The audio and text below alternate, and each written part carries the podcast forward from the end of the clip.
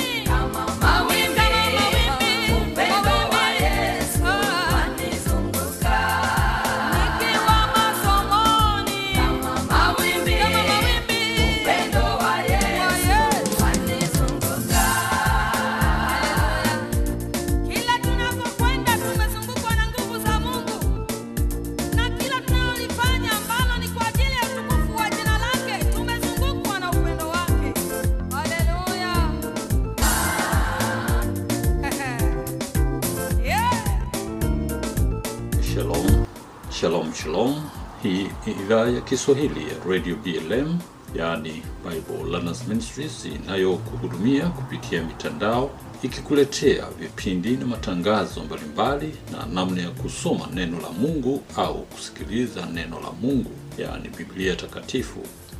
Wapendwa wana wa Mungu, karibu kwenye kipindi hiki murwa kabisa, kipindi kinachoangazia ushuhuda wake Nyisaka Child, dada katika Yesu Kristo, ushuhuda wa kuvutia mno ambao kila mwanadamu aliyezaliwa na mwanamke na bado yungali hai anastahili kusikiliza.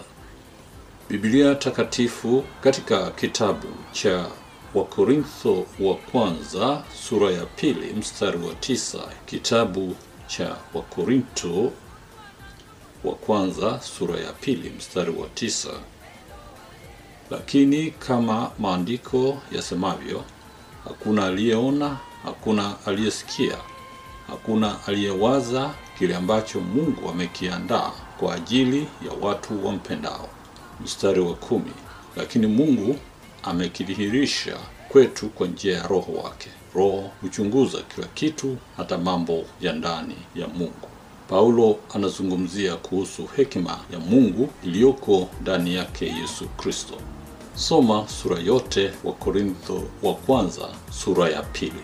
Muda wa ushuhuda wake dada Nyisake Chaula ni kama masaa matatu mfululizo. Mpendwa, hakikisha kwamba umesikiliza sehemu zote, maana huu ni ushuhuda ambao ni wa kusisimua. Kwa ufupi, dada Nyisake Chaule siku moja aliweza kutembezwa sehemu mbalimbali mbinguni na pia kuzimu, yale aliyoonyeshwa na Bwana Yesu Kristo ni mengi mno. Kuna uzima wa milele mbinguni ndani yake Yesu Kristo. Pia kuna mauti na kupotea au kuchomwa ndani ya ziwa la moto ama fahari ya moto kule Jehanamu au kuzimu. Mwenzangu, chaguo ni lako na wakati ni sasa. Unaposikiliza huu ushuhuda, msikilize kwa makini. Dada Isake Chaule. Bwana. Ninamshukuru Mungu kwa ajili ya siku ya leo. Jioni njema aliyokuleta liweze kusikia habari za kule tunakotegemea kwenda. Bwana Yesu asifiwe sana. Bwana Yesu asifiwe. Nahitaji usikivu wako sana wa rohoni, maana unaweza ukanisikiliza mwilini, rohoni usiwe pamoja nami. Mungu akusaidie kuyasikia haya nitakayokuletea. na haya ndio kiini cha kuzunguka kwangu. Kwa wale wanaoniona kwa mara ya kwanza, jina langu ninaitwa Nyisaki Chaula, ni mzaliwa wa mkoa wa Iringa, ninaishi mkoa wa Mbeya. Nimetumwa na Mungu kukuletea ujumbe ambao ukiusikia utakusababisha kupenya mbingu, na ukipuuzia, mimi kwangu nimenawa mikono. Bwana Yesu asifiwe sana. Kutoka nyumbani kwangu mpaka hapa ni maili nyingi mno, lakini nimekuja kwa sababu Mungu amenituma Bukoba, kuna watu wake. Kabla sijaanza kushuhudia, neno la Mungu ndiyo nguzo ya kila kitu. Nasoma neno la Mungu, sihubiri katika hilo, nasoma katika utangulizi, katika vitabu viwili, kitabu cha Daniel na kitabu cha Ufunuo wa Yohana. Daniel mlango wa kumi na mbili mstari wa kwanza mpaka ule wa tatu. Wakati huo Mikaeli atasimama jemedali mkuu, asimamaye upande wa watu wa Mungu wangu, na kutakuwa na wakati wa taabu, mfano wake haukuwapo tangu lilipoanza kuwapo taifa, hata wakati huo huo. Na wakati huo watu wako wataokolewa, kila mmoja atakayeonekana ameandikwa katika kitabu kile. Tena wengi wa hao walalao katika mavumbi ya nchi wataamka, wengine wapate uzima wa milele, wengine aibu na kudhalauliwa milele. Na walio na hekima watang'aa kama mwangaza wa anga, na hao waongozao wengi kutenda haki watang'aa kama nyota milele na milele. Kitabu cha Ufunuo wa Yohana mlango wa ishirini. Ufunuo wa Yohana Ufunuo wa Yohana mlango wa ishirini mstari wa kumi na moja mpaka ule wa kumi na tano. Neno la Mungu linasema, kisha nikaona kiti cha enzi kikubwa cheupe, na yeye aketie juu yake, ambaye nchi na mbingu zikakimbia uso wake, na mahali pao hapakuonekana. Nikawaona wafu wakubwa kwa wadogo, wamesimama mbele ya hicho kiti cha enzi na vitabu vikafunguliwa, na kitabu kingine kikafunguliwa ambacho ni cha uzima. Na hao wafu wakahukumiwa katika mambo hayo yaliyoandikwa katika vile vitabu sawasawa na matendo yao. Bahari ikawatoa wafu waliokuwamo ndani yake, na mauti na kuzimu zikawatoa wafu waliokuwamo ndani yake. Wakahukumiwa kila mtu kwa kadri ya matendo yake. Mauti na kuzimu zikatupwa katika lile ziwa la moto. Hii ndiyo mauti ya pili, yani hilo ziwa la moto. Na iwapo mtu yeyote hakuonekana ameandikwa katika kitabu cha uzima, alitupwa katika lile ziwa la moto. Baba, katika jina la Yesu, nimesimama mwanao mbele ya watu wako hawa kuleta kile ambacho Yesu umenituma kwao. Ninahitaji neema yako ya kueleza, e Mungu, maana ninaweza nikaeleza na nikapalia makaa vichwani mwa watu, moto usiozimika. Nipe lugha nyepesi, e Mungu, nipe maneno mazuri, e Mungu. Yamkini wakashindwa kunielewa kwa ajili ya lugha yangu. Bwana Yesu, Ninahitaji huruma yako jioni ya leo. Ninahitaji uwezesho wako jioni ya leo, katika jina la Yesu Kristo wa Nazareti aliye hai. Roho Mtakatifu, agano lako na mimi ni kuwa pamoja nami kila lisimamapo. Simama Mungu, eleza siri hii kwa watoto wako.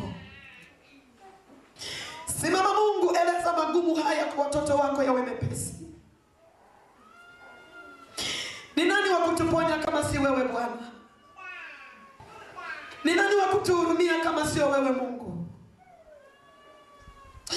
Akili zetu zimezoezwa mambo ya kawaida. E Mungu, ninaomba huruma yako jioni ya leo, huruma yako jioni ya leo juu ya binti huyu, huruma yako jioni ya leo juu ya baba huyu, huruma yako jioni ya leo juu ya mama huyu. E Mungu, katika jina la Yesu wa Nazareti, jidhihirishe kwake kama Baba, jifunue kwake kama Mungu mwenye huruma. Funua ukweli huu Mungu aweze kujua. Bwana Yesu, ninahitaji neema yako sasa. Ninahitaji Bwana ukamate kinywa changu katika jina la Yesu. Wako wengine watakaosikia kwa kupitia mikanda hii. E Mungu, usipungukie neema yako. Shetani usiyetamani watu kuona wanaingia mbinguni, shetani unayesababisha roho ya ukaidi, shetani unayesababisha roho ya hukumu, huna mahali pa kupeleka wana wa Mungu, huna kupeleka kanisa. Toka kwa jina la Yesu, kwa huyo kijana, kwa huyo binti, roho ya kutokuamini toka kwa jina la Yesu. E Mungu, ninaita pendo lako Bwana Yesu, ninakuhitaji. Anza nami, maliza nami Bwana, kwa utukufu wa jina la Yesu, amen. Bwana Yesu asifiwe. Ujumbe huu ninaokuletea si ujumbe wa kusoma kama unavyoweza kuamini, si ujumbe wa kusikia au kuelewa mtu alipokuwa akieleza au kusoma kitabu. Ni ujumbe ambao Mungu alinichukua nilienda nikaona na lengo la kunirudisha ili niweze kusema na wewe.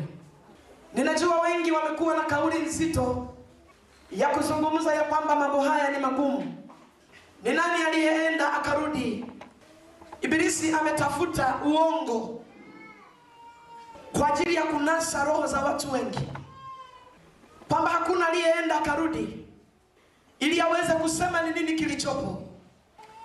Mungu ameona usipotee kwa hilo. Mungu alinichukua, ninayesema na wewe, Mungu alinichukua, nikaenda, nimeona, nimerudi. Sasa kile ninachokueleza ni kile nilichoona. Mahali pengine, kulingana na ile hali niliyoiona, jinsi ilivyo, huwa ninakosa ustahimili. Napoona machozi yananitoka, ni kwa sababu najua ni nini kinachokwenda kutokea. Bwana Yesu asifiwe sana. Tulikuwa tukifanya mkutano pale nyumbani kwetu Mbeya.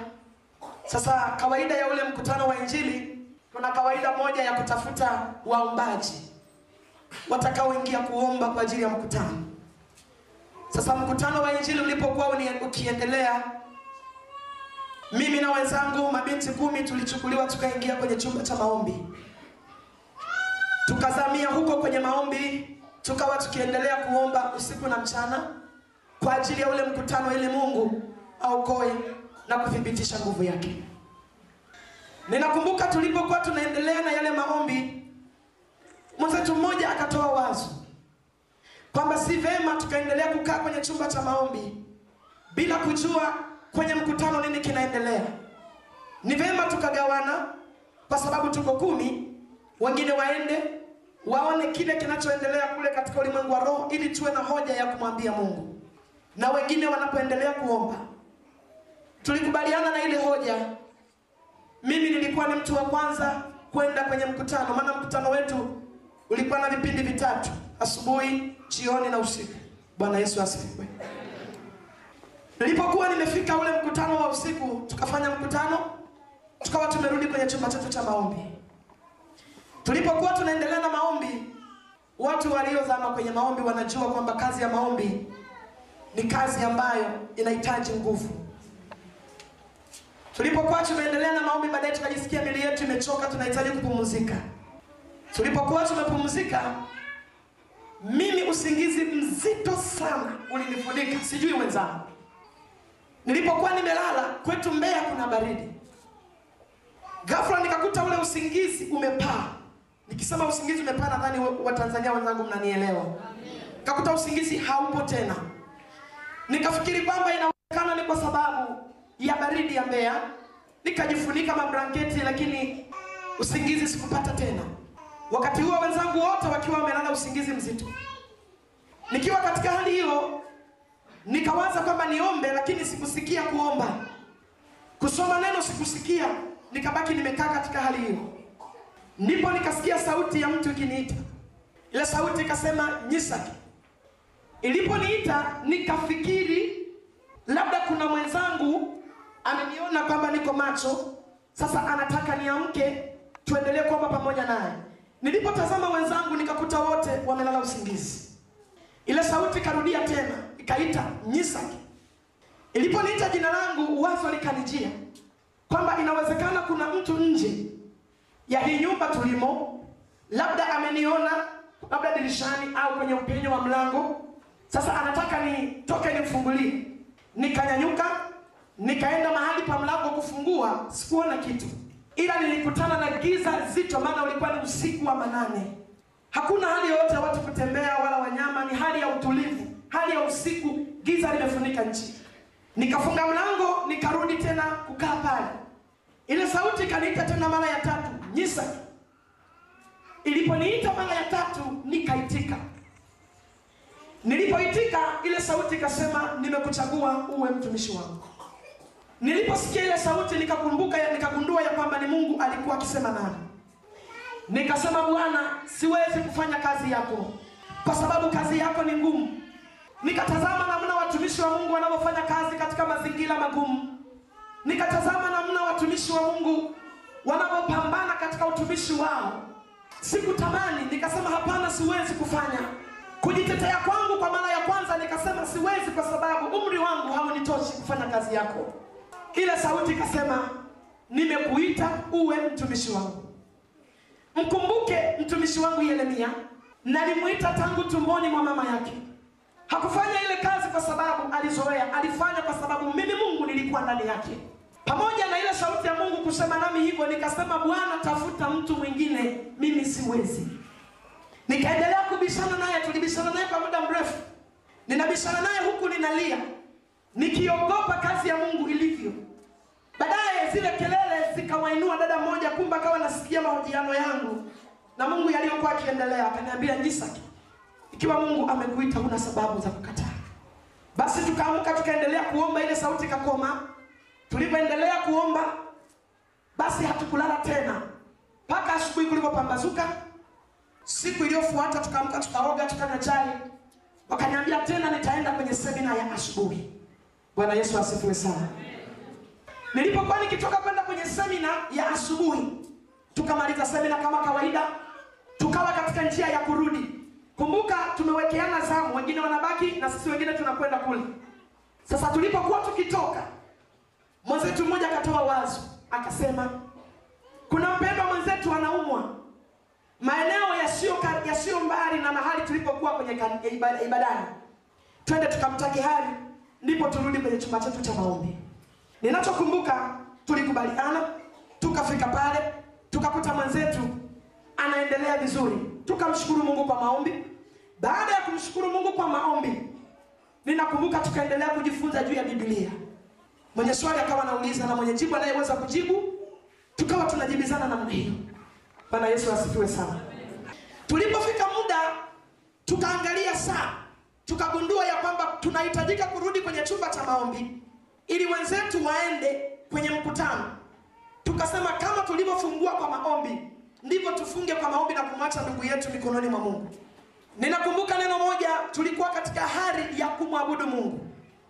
Tulimwabudu Mungu, tulimwabudu Mungu sana, na uwepo wa Mungu ulishuka mahali pale katikati ya hali ya kumwabudu Mungu, maana ndicho ninachokumbuka kwamba tuliendelea kumwabudu Mungu. Tukiwa bado tunaendelea kufumba na kufumbua, nikajikuta mimi nime, niko katika ulimwengu mwingine nikiwa na mwili wangu hivi hivi, lakini nikajikuta niko eneo tofauti na maeneo ya nyumbani. Nimetokaje? Sijui, nilikuwa nimetoka. Sasa kwa sababu mimi ndio nilikuwa nikitoka, japokuwa wale wenzangu hali walioiona ni tofauti na mimi niliyokuwa nikiiona. Bwana Yesu asifiwe sana. Nilipokuwa nimetoka yule mwili wa kawaida, nikajikuta niko katika mwili wangu Nyisaki, lakini niko eneo tofauti. Nilipokuwa maeneo yale, nilifika kwenye bonde moja.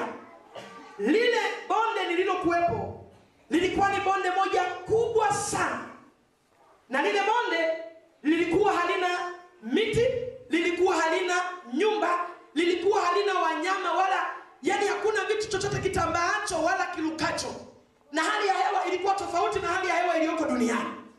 Sasa nikaanza kutazama, lilikuwa ni bonde ambalo lina majani mafupi, lakini hali ya hewa ya kule iko tofauti na hali ya hewa iliyoko duniani.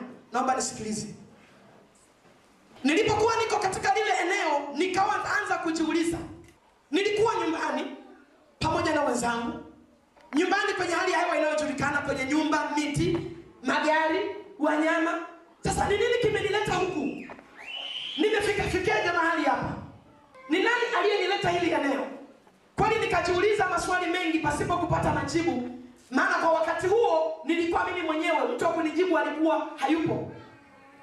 Baadaye katika hali ya kujiuliza yale maswali, nikakata tamaa, nikasema aliyenileta huku ndiye atakayejua namna ya kunirudisha nyumbani. Nikaamua kukaa chini. Nilipokuwa nimekaa chini kwenye yale majani, nikasikia sauti nyuma yangu ikiniita.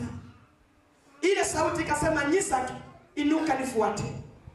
Nilipogeuka kumtazama aliyekuwa akiniita, nilimwona mtu ana umbo la mwanadamu, lakini sura yake, mtazamo wake si kama mwanadamu aliyeko chini ya jua. Nimeona watu wa mataifa mengi, lakini yule alikuwa hafanani, japokuwa umbo ni kama mwanadamu, lakini mtazamo, sura yake alivyo na rangi yake alivyo, maana yule mtu alikuwa aking'aa kupita jua alikuwa aking'aa kupita jua. Unaweza kustahimili kulitazama jua, lakini sio yule mtu.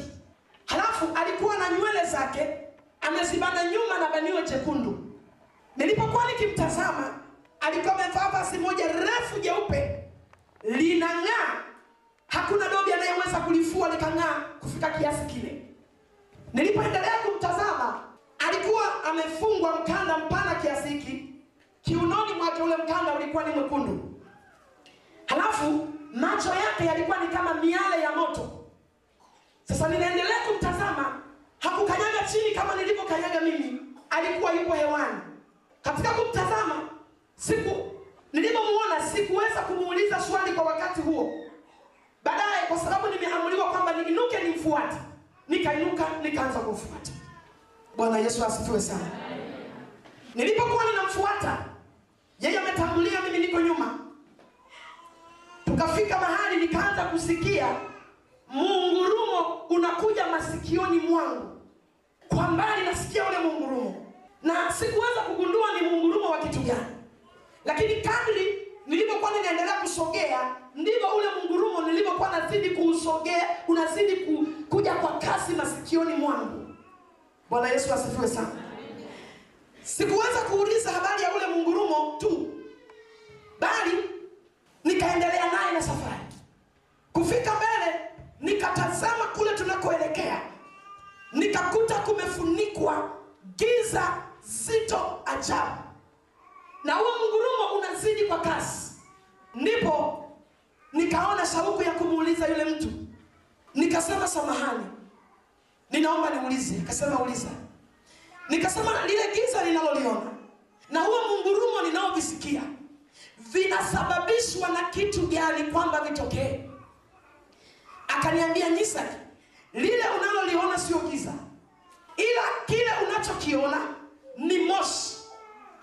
Akaniambia, huo mungurumo unaosikia na huo moshi unaona vinatoka sehemu ya jehanamu, watakapokwenda kutupwa wanadamu waliokufa katika dhambi baada ya dunia kukunjwa kama karatasi. Niliposikia neno jehanamu na tunaelekea huko, unajua mimi binafsi nimelelewa kwenye nyumba ya Kikristo. Nimesikia tangu utoto wangu habari ya moto, nimesikia tangu mtoto wangu habari ya jehanamu, ninakuhakikishia nilikuwa siamini kama kweli jehanamu ipo. Nilikuwa na waza kwamba bibilia inasema mungu ni mwenye huruma.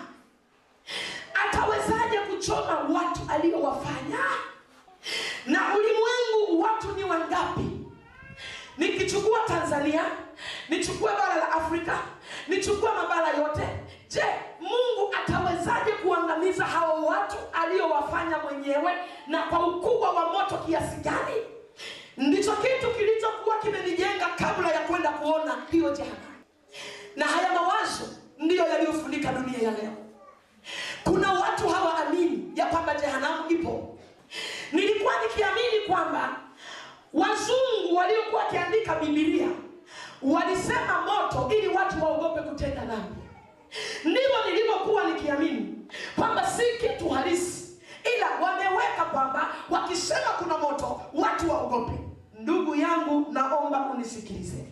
Inawezekana ulikuwa na mtazamo kama mtazamo niliyokuwa nao mimi kwamba moto haupo na mungu anawezaje kute, kuteketeza watu na nyakati za leo kuna imani nyingi potofu ambazo shetani anatumia kupoteza watu wa mungu. Zinapinga kwamba hakuna jehanamu. Lakini mimi nakwambia ya kwamba ninayesema na wewe nimekwenda nimerudi ninaomba unisikilize. Nilipokuwa nimesimama hilo eneo nikawaza sasa kwamba inawezekana nimekufa. Sasa ninapelekwa sehemu ya jehanamu inawezekana nimetenda dhambi nikadondoka miguuni mwa yule malaika.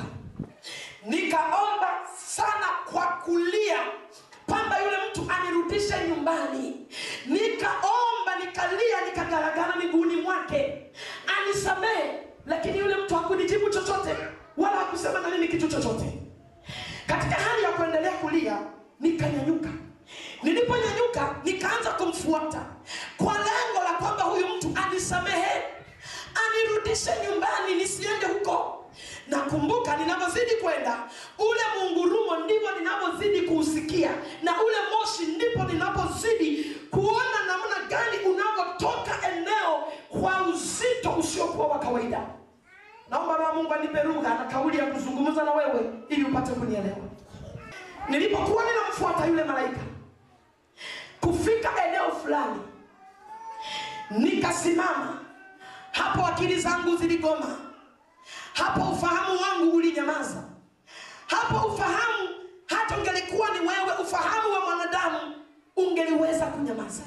Kitu nilichokuwa nikikikuta mbele yangu. Kitu nilichokwenda kukabiliana nacho mbele yangu. Biblia inasema ziwa la moto. Lakini mimi nasema bahari ya moto. Niliona bahari. Ninaposema ziwa asante mungu mko karibu na ziwa. Mnajua ukubwa wa ziwa na ukubwa wa bahari wengine wanaujua. Ziwa ule moto lilikuwa ni bahari ya moto. Na mara nyingine huwa sisemi neno moto. Nile inaitwa hasira ya mungu. Hasira ya mungu iliyotulizwa. Unajua ni rahisi kuona mungu leo anawaona watu watenda dhambi anawaacha. Ukafikiri mungu ni mwenye huruma biblia inasema iko siku atafunua hasira yake asiwepo mtu wa kumtuliza. Ile inaitwa hasira. Nilitazama huko sioni mwisho. Nilitazama huku sioni mwisho. Nilipotazama mbele sioni mwisho.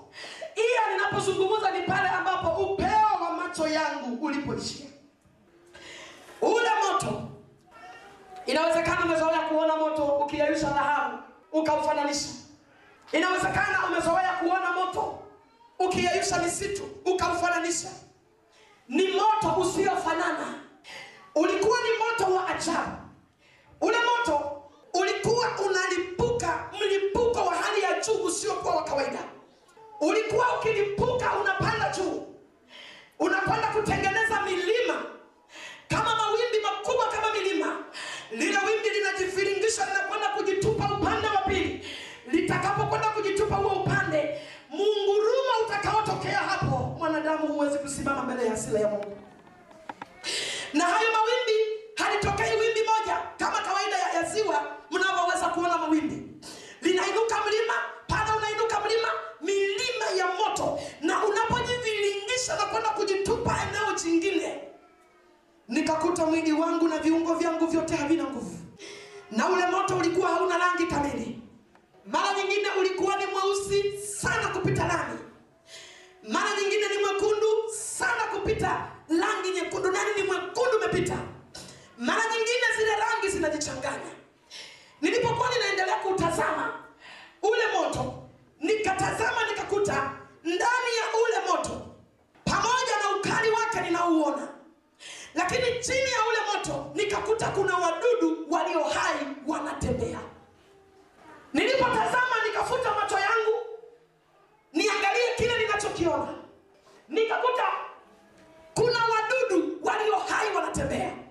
Wale wadudu walikuwa ni warefu kiasi hiki. Walikuwa ni kama wale nyoka wembamba sana. Halafu wale wadudu walikuwa milini mwao kuna pingili zimekatwa kama nge aliyewahi kuona nge mkia wa nge ulivyo. Na wale wadudu walikuwa na meno sehemu zote mbili. Yaani kwenye mkia ni mdomo na kichwani kuna mdomo kama kawaida. Wanaweza wakajitembelea kote na kote. Huku ni kichwa na huku ni kichwa. Na ndani ya mdomo mmoja kulikuwa na meno mawili. Meno ambayo yana urefu unaofanana na biki. Nilipokuwa nikimtazama wale wadudu nikakuta wana rangi mbili miilini mwao. Kuna rangi nyeupe inayoendana na weupe. Halafu kuna rangi nyingine tofauti na ule weupe. Ndipo nikauliza ninajua ni sayansi ya ajabu kwa mwanadamu kuona kitu chochote kinaweza kikaishi ndani ya moto. Ninajua mawe mazito yanayeyuka vyuma vinayeyuka. Hakuna kitu kinachostahimili ndani ya moto. Nikashangaa ni kwa nini hawa wadudu wako na wengi kupita hesabu ni kama mchanga wa baharini ni wengi kama mchanga wa bahari. Halafu wako hai wanatembea. Kila nikitazama ninakuta ni sawasawa na samaki ndani ya maji. Hawezi kudhurika na maji kama unavyofikiri nilipoendelea kutazama nikaingiwa hofu. Nikamwambia yule malaika nikasema samahani. Ninaomba niulize akasema uliza. Nikasema mbona moto huu ni mkali kiasi hiki? Halafu mbona wale wadudu ni wadudu wa aina gani walio na uwezo wa kustahimili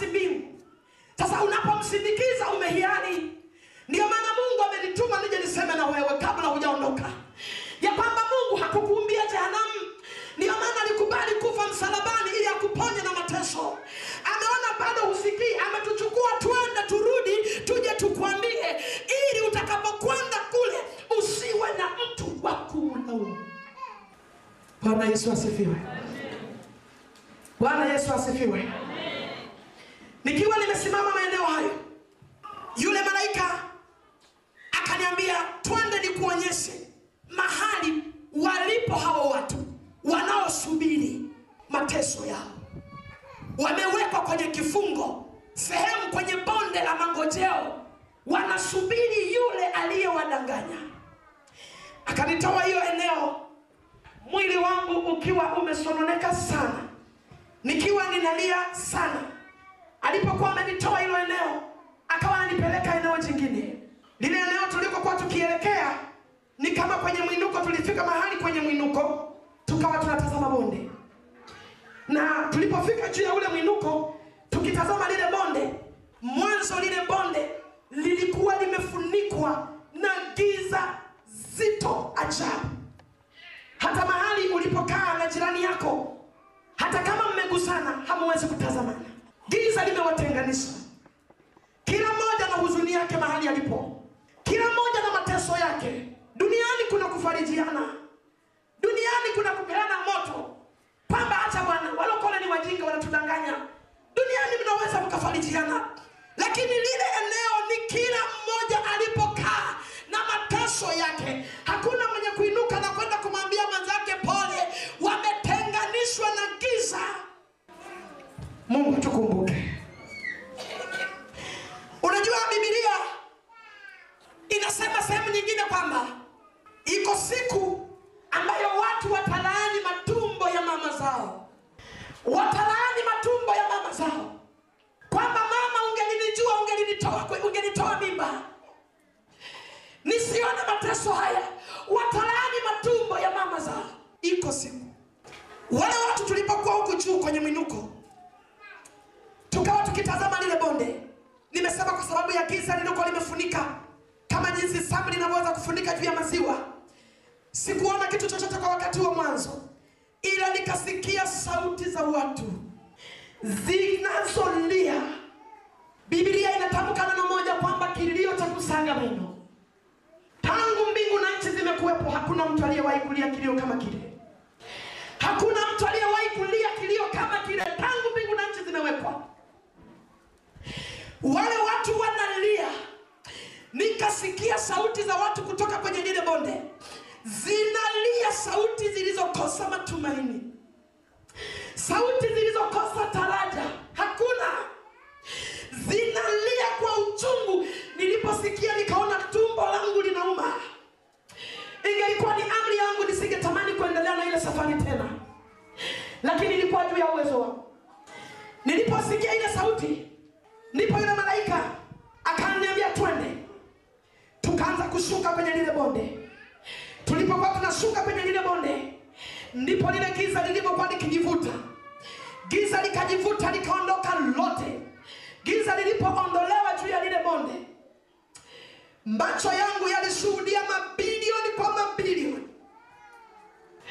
wanawake kwa wanaume, matajiri kwa maskini, waliosoma kwa wasiosoma, mabilioni kwa mabilioni. Biblia inasema chochote apandacho mtu ndicho atakachovuna. Umepanda uovu, mavuno yake ni moto wa milele. Watu wengi walipinga, waliandika na vitabu ya kwamba hakuna moto, lakini baada ya kufa kwao wako kwenye moto. Ni ukweli usiopingika. Wale watu mabilioni kwa mabilioni, wenye watu wa kila hali, watu wa kila hadhi, watu wa kila lika, wanasubiri mshahara. Biblia inasema mshahara wa dhambi ni mauti. Nilipowatazama wale watu nikajisikia uchungu kupita kawaida, nikalia. Wale watu hakuna mweupe hata mmoja, watu wote ni weusi kupita masizi. Hakuna mtu aliye mweupe wala maji ya kunde hayupo mwenye uafadhali. Watu wote wamekuwa ni weusi mno kupita mkaa, na lile sehemu kuna baridi. Baridi ya ajabu iliyofunika hilo eneo, na nilipotazama lile eneo hakuna maji, hakuna hali yoyote ya ukijani kibichi, ni hali ambayo haina matumaini. Nilipotazama nikakuta lile eneo, wale watu walilopo lile eneo, nimekwambia kwamba hakuna maji, halafu hakuna hali yoyote ya kijani kibichi. Unapoona ni sehemu ambayo ni kama jangwa, huwa ninasema siku zote Unapoona hali ya kijani kibichi hii, jua neema ya Mungu bado haijaondolewa kwetu, huruma ya Mungu bado iko kwetu. Wale watu nikakuta kila mmoja ulimi wake umevutwa unafika karibu na kifua chake, awe mrefu awe mfupi, ulimi wake umevutwa unafika kifuani pake.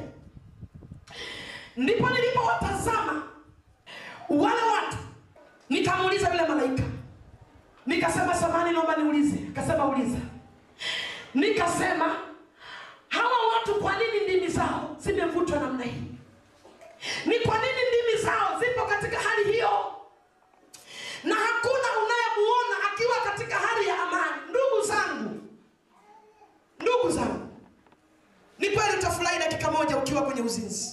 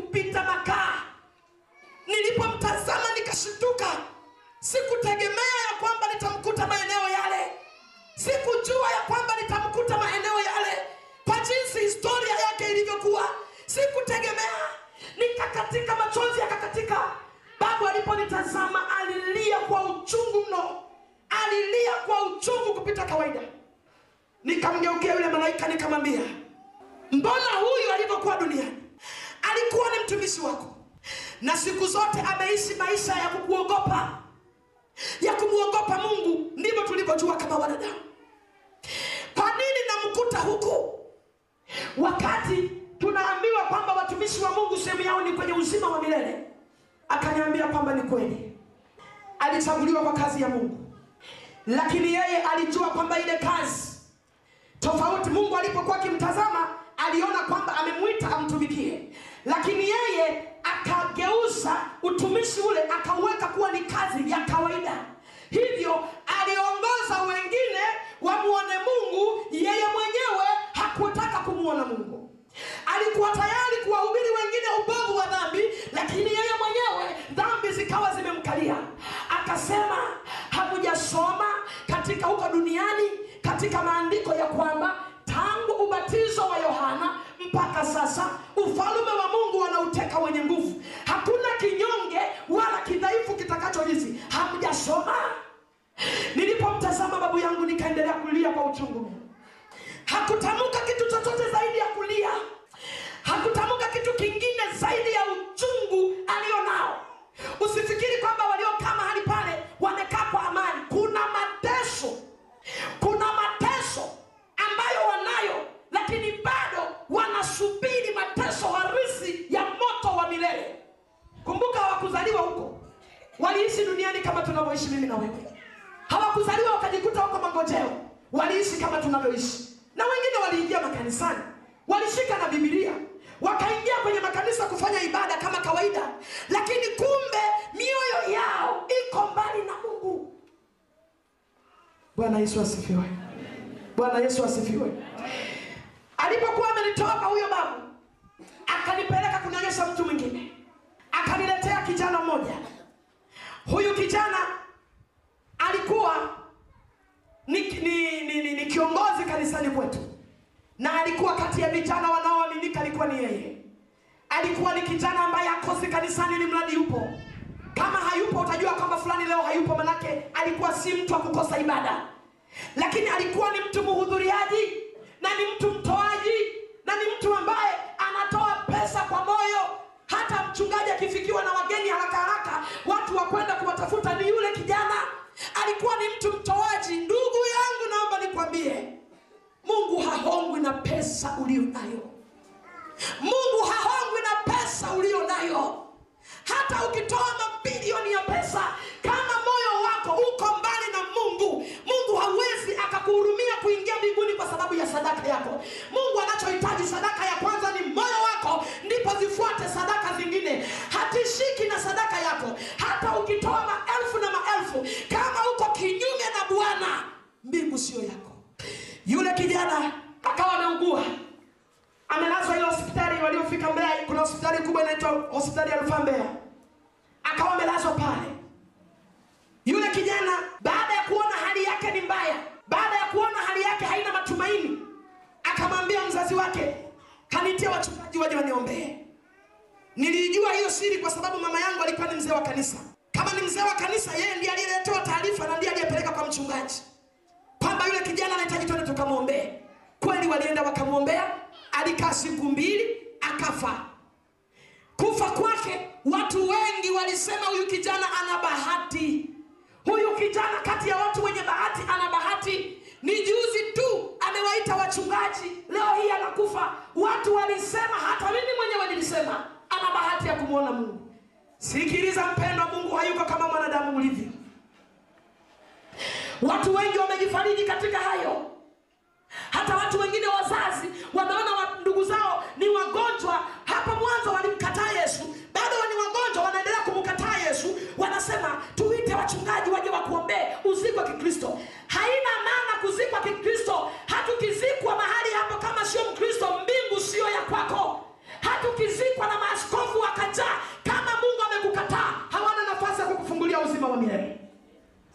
Yule kijana amekufa nikashangani na kwenda kumkuta sehemu ya magojeo. Anasubiri mshahara wake wa kwenda ziwa la moto. Nikamgeukia yule malaika nikauliza. Nikasema mbona huyo alivyokuwa duniani aliwaita wachungaji? Na wachungaji walienda wakamwombea. Mbona watu wengi wanasema ya kwamba mtu yeyote aliyeombewa karibu na kufa ana sehemu nzuri ya kuingia mbinguni? Mbona huyu ninamkuta huku yule malaika akaniambia nyisaki nenda kawaambie ndugu zako duniani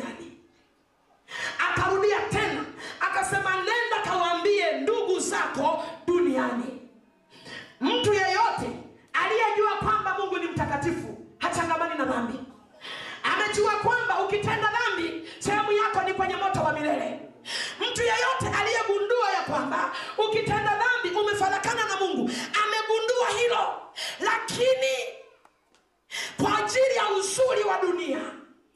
Kwa ajili ya tamaa za ulimwengu. Akasema nitaendelea kufanya dhambi. Siwezi nikaacha uzinzi. Siwezi mimi ni kijana mzuri. Mimi ni binti mzuri. Pesa yangu kuacha dhambi. Nikiona nimekaribia kufa ndipo nitakapomwita mchungaji aniombee. Akasema kwangu simpokei. Jinsi ninyi msivyopokea vitu vilivyooza ndivyo na mimi sivipokei. Japokuwa nina yake ni mangojao ya milele na kwenda jehanamu ya moto biblia inasema mpende bwana mungu wako kwa nguvu zako zote. Ukiwa hai hutamani kumtumikia mungu. Eti kwa sababu pesa unazo.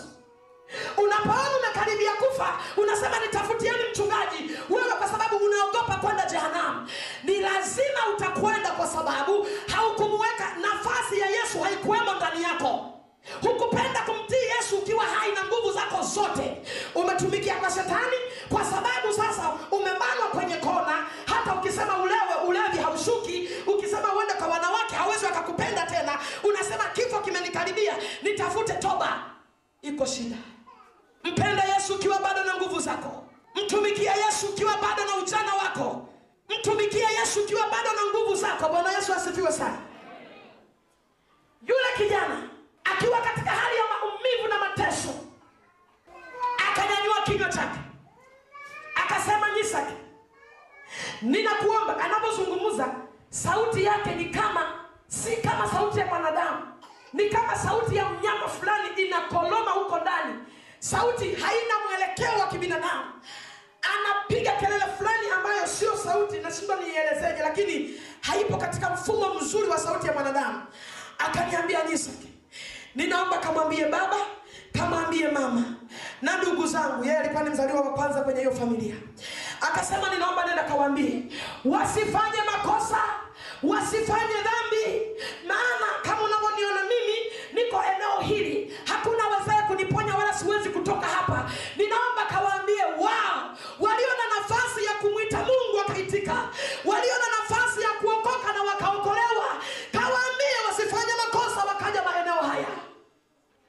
anawahofia ndugu zake. Walio na neema ya kumwita mungu na mungu akaitika kwao. Walio na neema leo hii una neema ya kumwita mungu hutaki kumwita mungu. Leo hii una wakati wa kumtafuta mungu maisha yako umeyafanya yako bize. Yule kijana anawahurumia ndugu zake.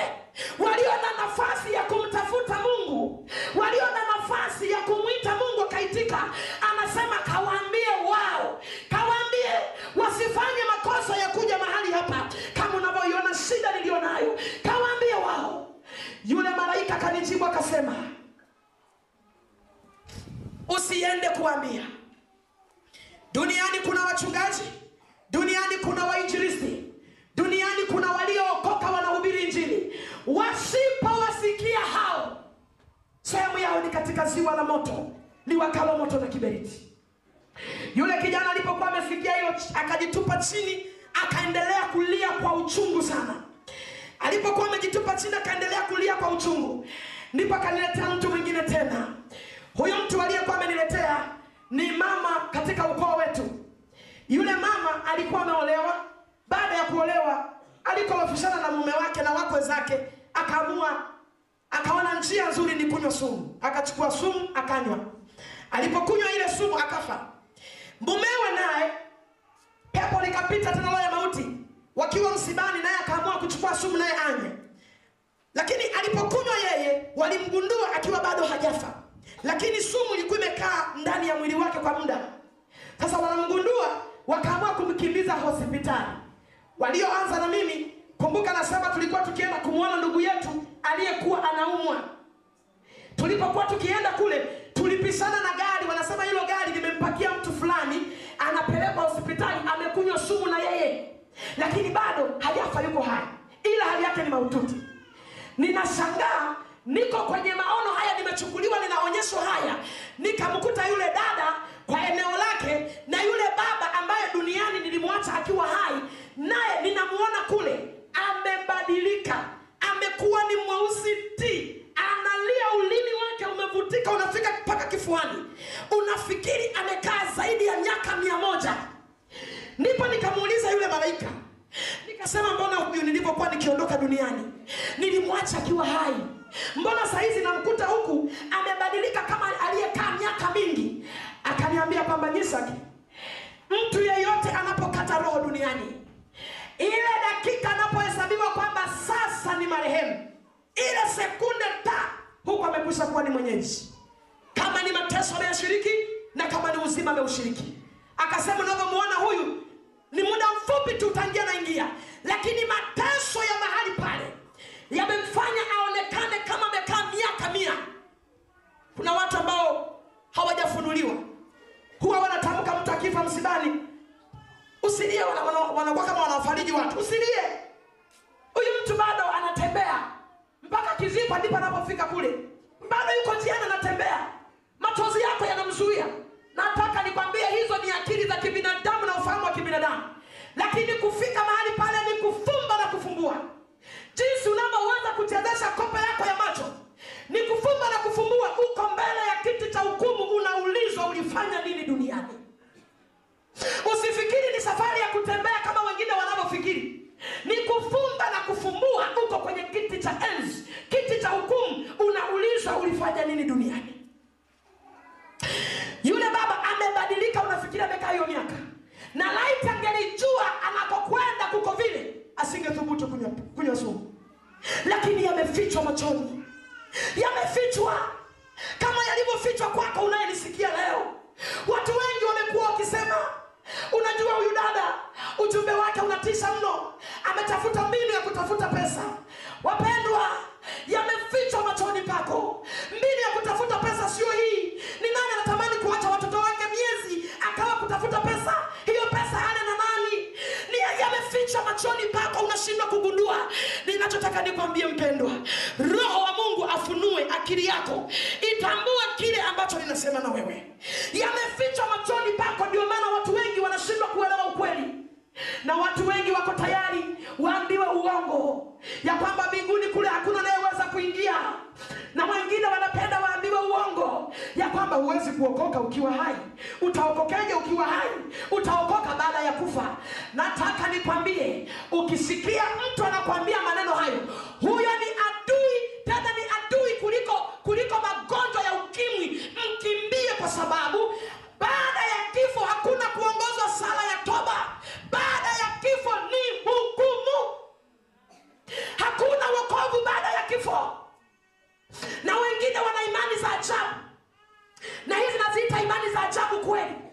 Wanasema mtu ukifa katika dhambi ndugu zako walio duniani wanaweza wakatoa sadaka wakakuokoa kule mahali uliko. Ndugu zangu hakuna sadaka hakuna sadaka ya ng'ombe hakuna sadaka ya pesa hakuna sadaka ya mali ya aina yoyote inayoweza kukutoa ukishaingia jehanamu.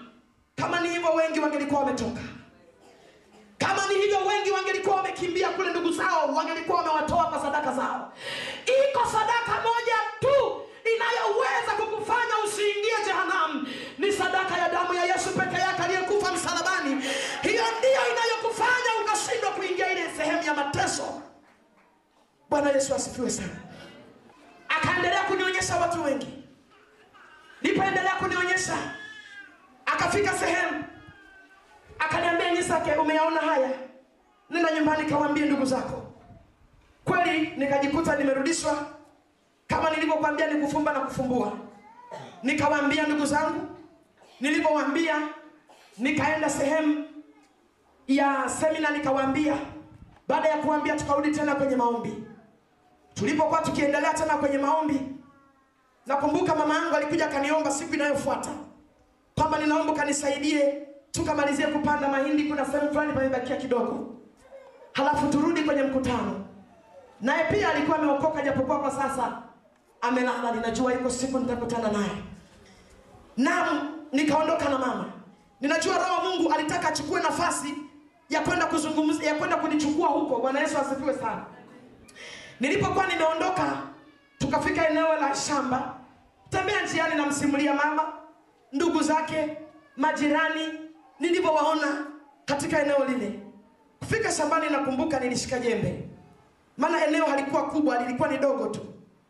Basi nakumbuka mi nikawa nachimba yale mashimo ya kupanda mahindi. Nikachimba shimo la kwanza vizuri shimo la pili vizuri. Ila ninainua jembe nichimbe shimo la tatu. Kuna hali fulani ambayo ilipita kama umeme mwilini mwangu. Ghafla hali ya mabadiliko ikaingia. Halafu nikamwambia mama nimejisikia vibaya ghafla. Akaniambia "Ah, ah, endelea kulima. Saizi ni saa tatu asubuhi. Watu wakiona unarudi nyumbani saa hizi watafikiri ni mvivu. Tumalizie hapa tukawahi ibada ya mkutano jioni. Kweli sikupenda kubishana na mama. Ninachokumbuka nilinyanyua jembe ili niendelee kuchimba. Lakini katika hali ile ya kunyanyua jembe ili niendelee kuchimba yale mashimo na mama endelee kufukia. Nikiwa nimenyanyua hili jembe nikajikuta nimechukuliwa niko eneo jingine tofauti. Nikajikuta niko kwenye bonde fulani. Hili bonde ni tofauti na mabonde lile la jana au ni tofauti na mabonde yaliyoko duniani. Hili bonde la mara ya pili lilikuwa ni bonde moja kubwa sana. Majani yake mazuri japokuwa kulikuwa hakuna nyumba hakuna miti hakuna wanyama wala ndege. Lakini hali ya hewa ya ile eneo ilinivutia. Nikaipenda nikasema hivi yule malaika wa jana asipokuja kunichukua leo nitajikalia eneo hili hili nimelipenda. Jinsi hali ya hewa ilivyokuwa nzuri imetulia kuzuri ajabu.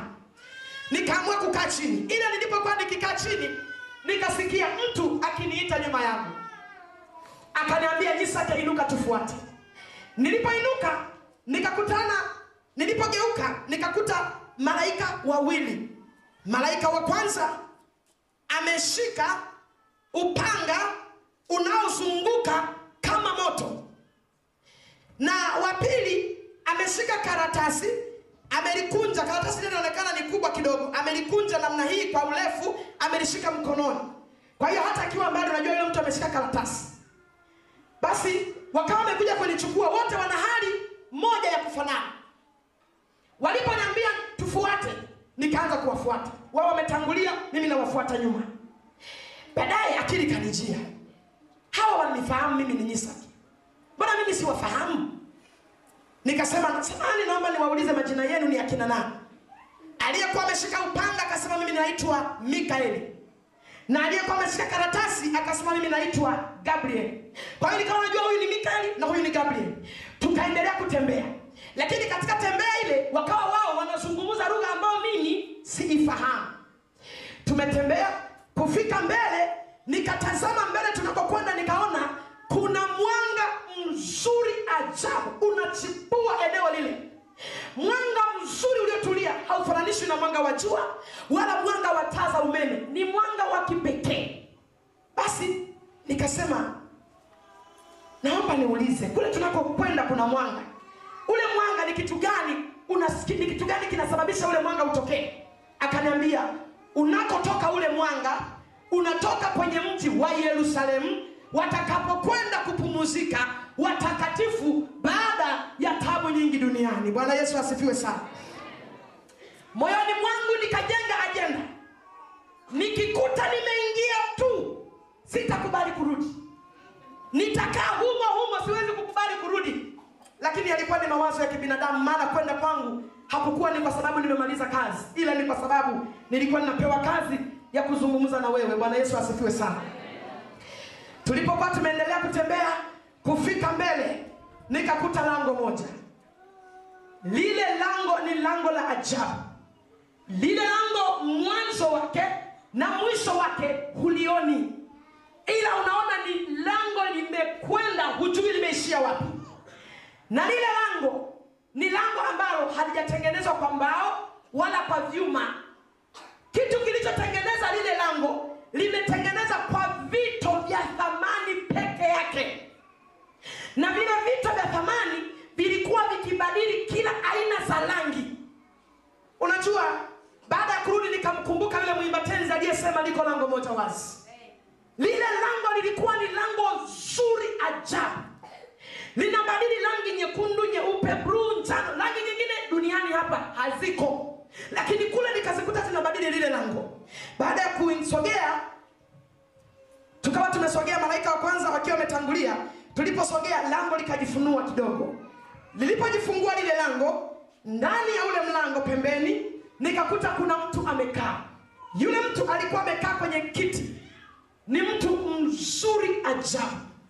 Amevaa vazi lake refu jeupe mpaka miguuni. Linang'aa hakuna dobi awezaye kulifua chini ya jua.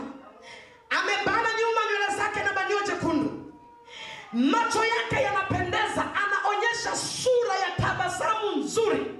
Nilipomtazama, kile kiti alichokuwa amekalia kilikuwa nacho kinabadili kila aina za rangi kama lile lango linavyobadili, na kile kiti kilikuwa na vitairi pale chini kiasi kwamba unaweza kukisukuma, na vazi lake kwa mbele lilikuwa limefunika, halafu nyuma ndiko nilikotazama nikaviona vile vitairi kwa nyuma. Yule mtu alikuwa ni mzuri mno. Alipo tulipokuwa tukisogea, akatabasamu ile tabasamu yake ilinifanya nicheke. Niliifurahia. Tabasamu nzuri. Nikacheka nikajisahau kwamba niko eneo gani. Baada ya kusogea pale akaanza kuongea na hawa malaika lugha nisiyoifahamu. Aliongea nao kwa muda mrefu. Lugha ambayo mimi nilikuwa siijui lakini nilijua kwamba hapa wanaongea.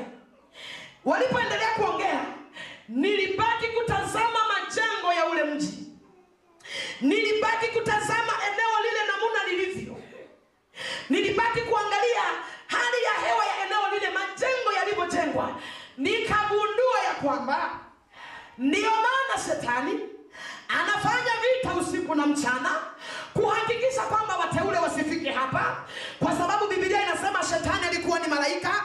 Uzuri wa mbinguni aliujua raha ya mbinguni aliijua. Sasa alichokosa yeye anataka mimi na wewe tukose. Asante yesu kwa kifo cha msalabani kwamba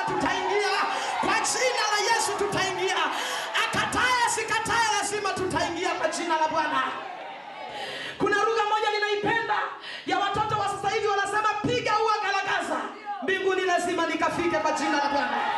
Bwana yesu asifiwe. Nikagundua shetani kwamba ndio maana anafoka. Mtu akijaribu kuokoka majaribu ya hapo na hapo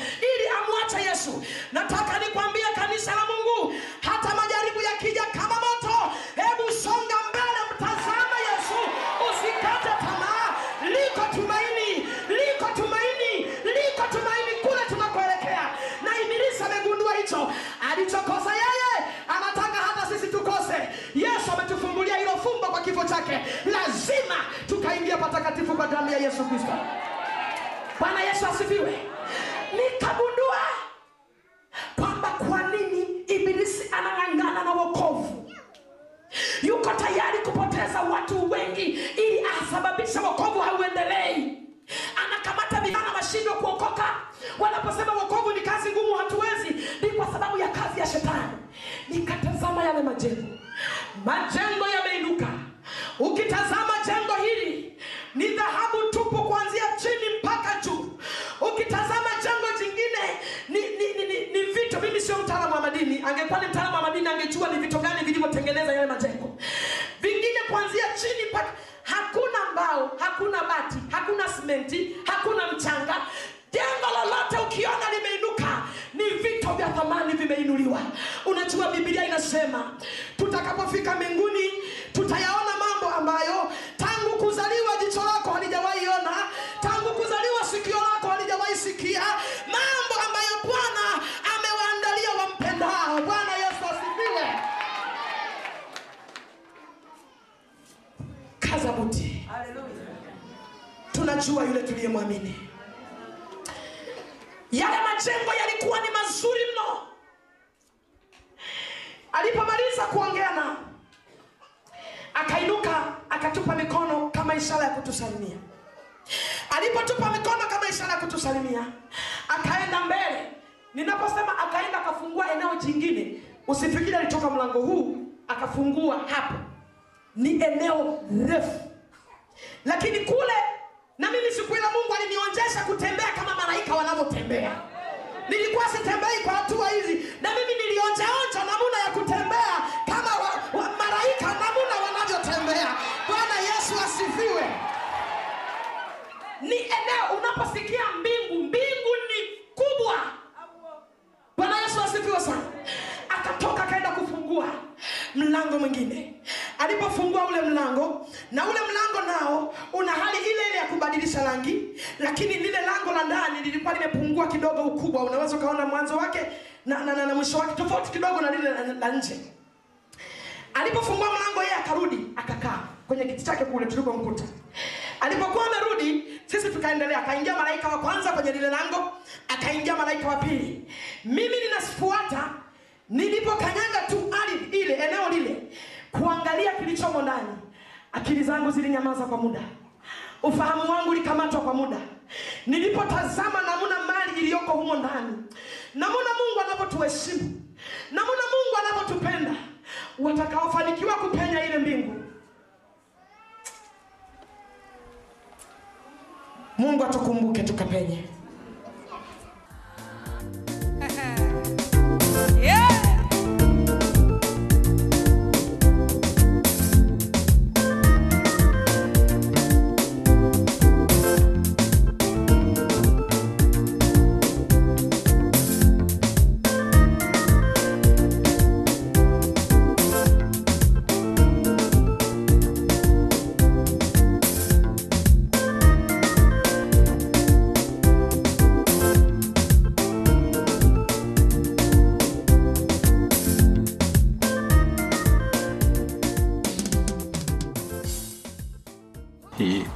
Ya Kiswahili ya Radio BLM, yaani Bible Learners Ministries inayokuhudumia kupitia mitandao ikikuletea vipindi na matangazo mbalimbali na namna ya kusoma neno la Mungu au kusikiliza neno la Mungu, yaani Biblia Takatifu.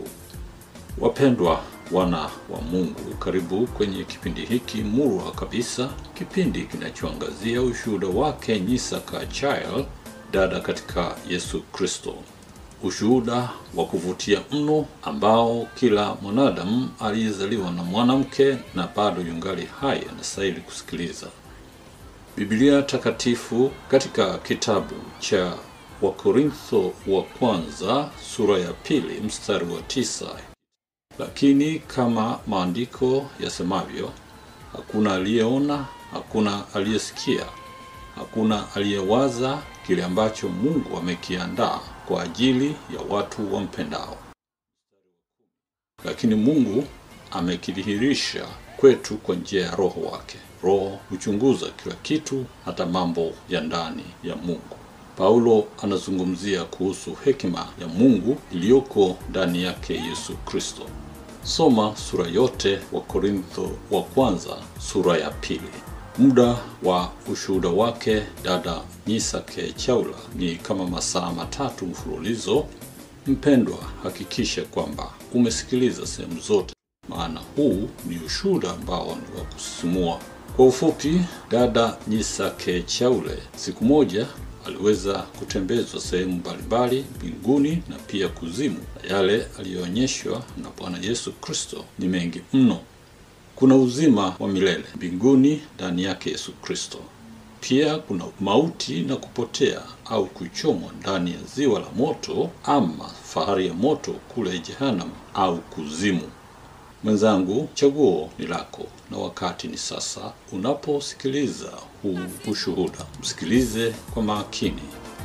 Dada Isake Chaule.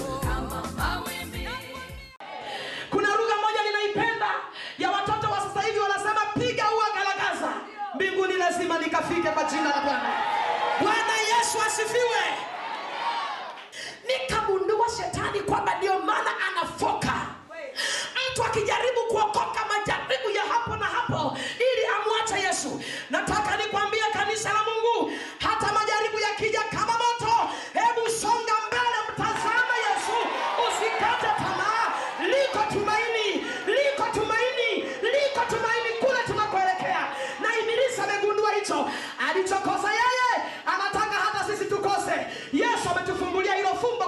chake, lazima tukaingia patakatifu kwa damu ya Yesu Kristo. Bwana Yesu asifiwe. Nikagundua kwamba kwa nini Ibilisi anang'ang'ana na wokovu, yuko tayari kupoteza watu wengi ili asababishe wokovu hauendelei. Anakamata vijana washindwe kuokoka. Wanaposema wokovu ni kazi ngumu, hatuwezi, ni kwa sababu ya kazi ya shetani. Nikatazama yale majengo, majengo yameinuka. Ukitazama jengo hili ni dhahabu tupu kuanzia chini mpaka juu. Ukitazama jengo jingine ni, ni, ni, ni, ni vito. Mimi sio mtaalamu wa madini, angekuwa ni mtaalamu wa madini angejua ni vito gani vilivyotengeneza yale majengo. Vingine kuanzia chini mpaka, hakuna mbao, hakuna bati, hakuna simenti, hakuna mchanga. Jambo lolote ukiona limeinuka, ni vito vya thamani vimeinuliwa. Unajua bibilia inasema tutakapofika mbinguni tutayaona mambo ambayo tangu kuzaliwa jicho lako halijawaiona tangu kuzaliwa sikio lako halijawaisikia mambo ambayo Bwana amewaandalia wampendao. Bwana Yesu asifiwe. Kaza buti, tunajua yule tuliyemwamini. Yale majengo yalikuwa ni mazuri mno. Alipomaliza kuongea na akainuka akatupa mikono kama ishara ya kutusalimia. Alipotupa mikono kama ishara ya kutusalimia akaenda mbele. Ninaposema akaenda akafungua eneo jingine. Usifikiri alitoka mlango huu akafungua hapo. Ni eneo refu. Lakini kule na mimi siku ile mungu alinionjesha kutembea kama malaika wanavyotembea. Nilikuwa sitembei kwa hatua hizi. Na mimi nilionjaonja namuna ya kutembea kama wa, wa malaika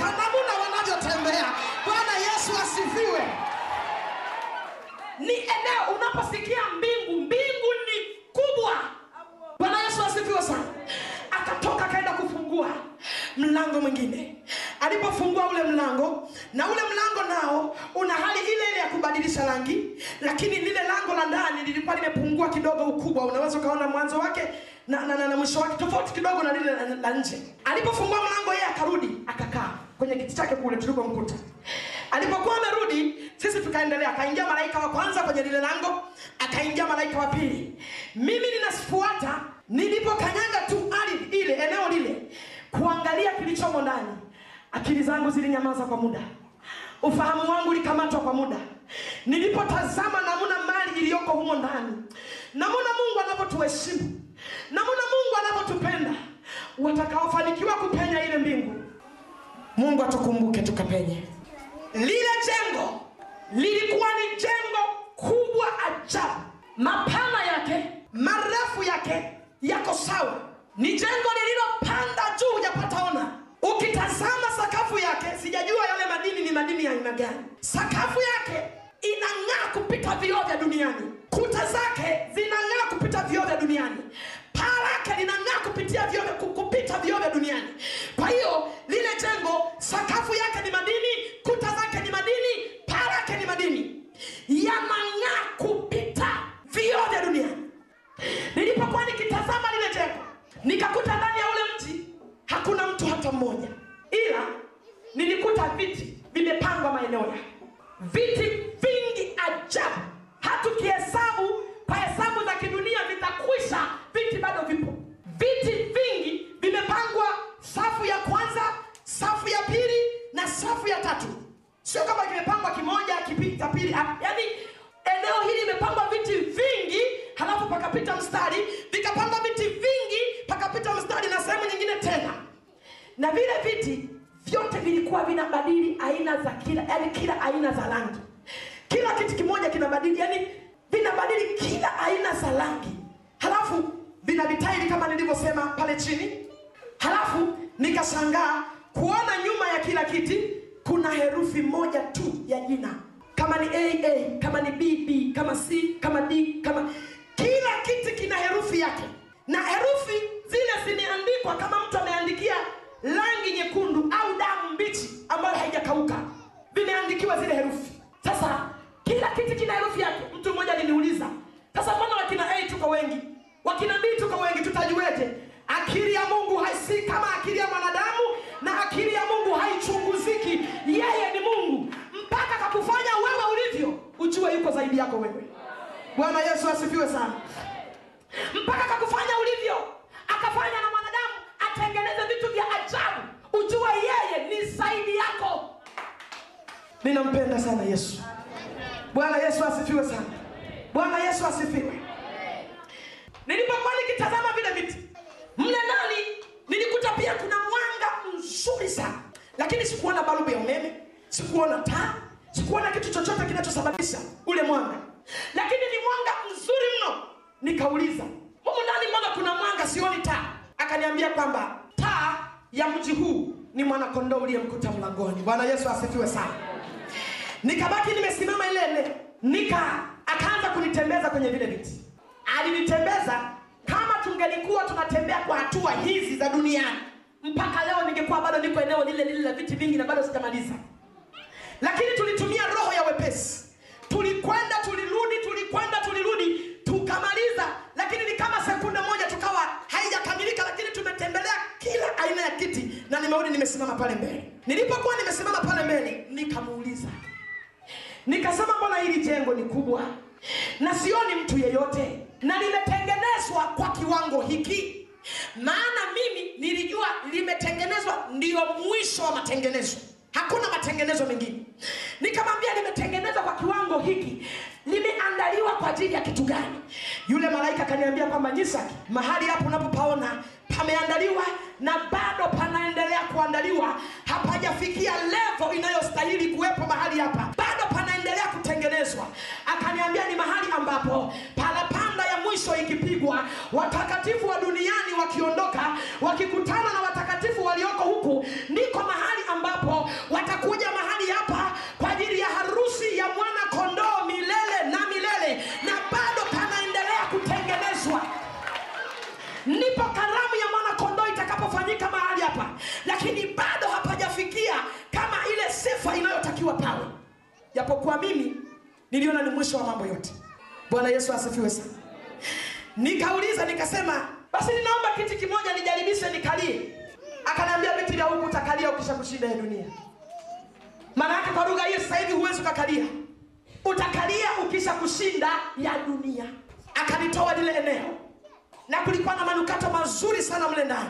Lipokuwa akinitoa akaenda akafungua mlango mwingine tena. Alipokuwa anafungua ule mlango mwingine tena nao ni vile vile mlango unaobadili kila aina za rangi. Japokuwa ukubwa ulikuwa umetofautiana kama niliposema hapo mwanzo. Bwana yesu asifiwe sana. Baadaye akanipeleka sehemu ya bustani. Unajua mungu ni mwana mazingira mzuri sana. Kabla hajamuumba adamu na hewa alitengeneza mazingira. Bwana yesu asifiwe sana. Kabla hajamuweka adamu na eva alitengeneza mazingira kama mungu ni mwana mazingira mzuri hata uliokoka unatakiwa uwe mwana mazingira safi. Bwana yesu asifiwe sana. Bwana yesu asifiwe. Nilipelekwa kwenye bustani. Ile bustani ni nzuri hujapata sikia. Ile bustani ni kubwa kubwa. Majani yake duniani sijapata kuyaona. Majani yake ni kama mtu amepita anayapunguza kila dakika. Halafu hakuna hata doa la uchafu mahali pale nilipokuwa nikitazama pembeni mule alimoishia majani kwa mbali kule kukawa kumezungushwa maua yamepandwa. Yale maua yalikuwa yananizidi mimi urefu na yalikuwa yamechanua. Halafu katikati ya vile vi, kwenye ile bustani kuna vibarabara vimepita. Yaani sio kwamba unafika tu unaanza kukanyaga majani. Kuna vibarabara vimepita. Na vile vibarabara havijatengenezwa kwa lami vile vibarabara vimetengenezwa kwa dhahabu. Safi. Bwana yesu asifiwe sana kwa dhahabu safi. Vibarabara vingine vimekwenda huku vingine vimeingia vingine vimekatisha. Yani vimezunguka maeneo ya kwamba mtu unapopita unapita juu ya dhahabu. Unajua duniani wengine hatujawahi kukamata dhahabu hata siku moja. Hebu mungu atutie nguvu tukaione dhahabu ya mbinguni. Maana ya duniani hatuwezi tukaikamata lakini hebu ya mbingu tukaikanyage maana ile ndio lami ya watakatifu wa mungu. Bwana yesu asifiwe sana vibarabara vizuri vimekatiza majani yake ni mazuri hali ya hewa ni nzuri hujapata sikia. Basi kupiga pembeni ya yale majani nimesema kuna maua ambayo yalikuwa yamenizidi mimi urefu na yalikuwa yamechanua. Basi nilishangaa kuona yale maua yanamtukuza mungu kwa staili ya peke yake. Bwana yesu asifiwe sana. Unajua ni kabla sijasema unaweza ukasema mbona hata miti ya huku na majani ya huku yanatikisika miti ya huku au majani marefu ya huku yanatikisika kulingana na upepo unakoelekea upepo ukipuliza huku unakuta matawi yamelalia huku. Upepo ukipuliza huku matawi yamelalia huku kwa sababu ya upepo. Lakini kula mbinguni hakuna jua hakuna baridi hakuna upepo hakuna joto ya kidunia. Hali iliyoko huko ni hali ya kimungumungu. Bwana yesu asifiwe sana. Sio sawa na hali ya duniani. Handkerchief kule haziko wala makoti ya kuvaa joto kule hayako. Hali iliyoko kule mungu ametengeneza simpeso kwa ajili ya watakatifu walioamua kujikana na kwenda kuiona mbingu. Bwana yesu asifiwe sana. Yale majani yalikuwa yakienda kushoto yote yanajilaza kushoto taratibu. Yakienda kulia yote yanajilaza kulia taratibu. Yaki, yalikuwa yakiinama yote yanainama. Yakiinuka harufu itakayotokea hapo eneo zima linanukia ile harufu. Yakiinuka tena yanakwenda kushoto yanakwenda kulia yatainama yatainuka. Bwana yesu asifiwe sana nikajifunza neno moja unakuta kuna mtu ambaye ana karama ya kumwimbia mungu. Lakinimimi siwezi kusifu najua mimi ni peke yangu wananitegemea. Bibilia inasema usipomwimbia wewe anaweza kuinua hata mawe yakamtukuza. Yeye ni mungu asiyeshindwa. Ni mungu wa kusifiwa. Ni mungu wa kusifiwa. Tena unapomsifu mungu msifu kwa nguvu zako zote. Hatuna mwingine wa kumsifu ni peke yake. Hatuna mwingine wa kumwinua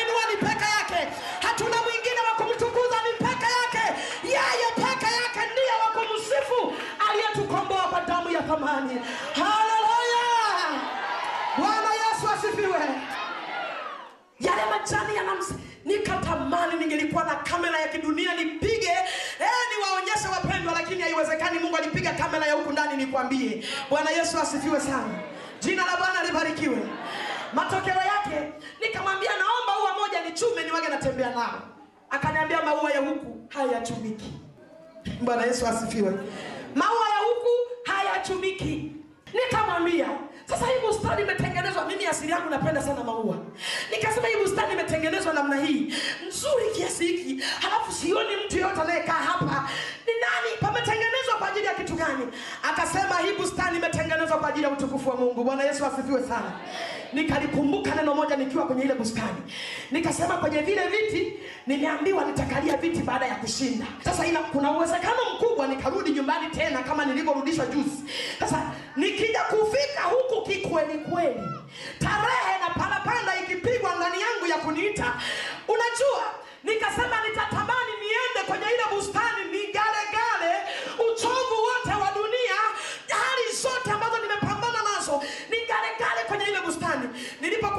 nikisema hivi maeneo fulani mtu mmoja akasema nani atakuonyesha?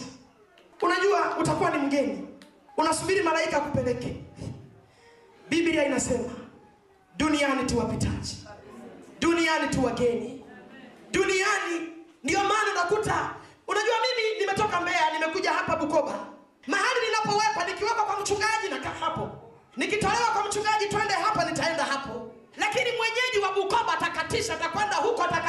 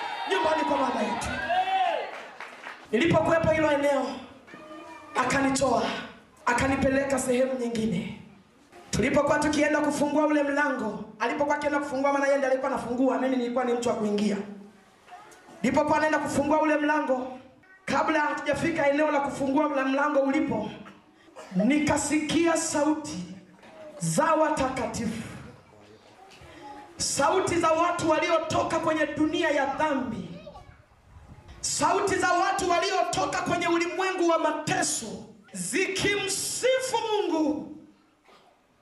Alipofungua ule mlango, nilikwenda kukuta mabilioni ya watakatifu. Unajua watu wengine wana ina wababaishaji wengi. Watakatifu wapo, ndio aliyopendezwa nao. Watakatifu wapo na wataendelea kuzaliwa watakatifu, ili mradi tu kazi ya msalaba haikwenda bure. Mwaka huu taifa la Tanzania limelia sana kwa habari ya watoto wa form 4 waliofeli. Asilimia 60 kuzalisha zilo si kitu kidogo, lakini pamoja na kwamba taifa limezalisha zilo nyingi, lakini bado wani vipo, bado walioupata wani wapo.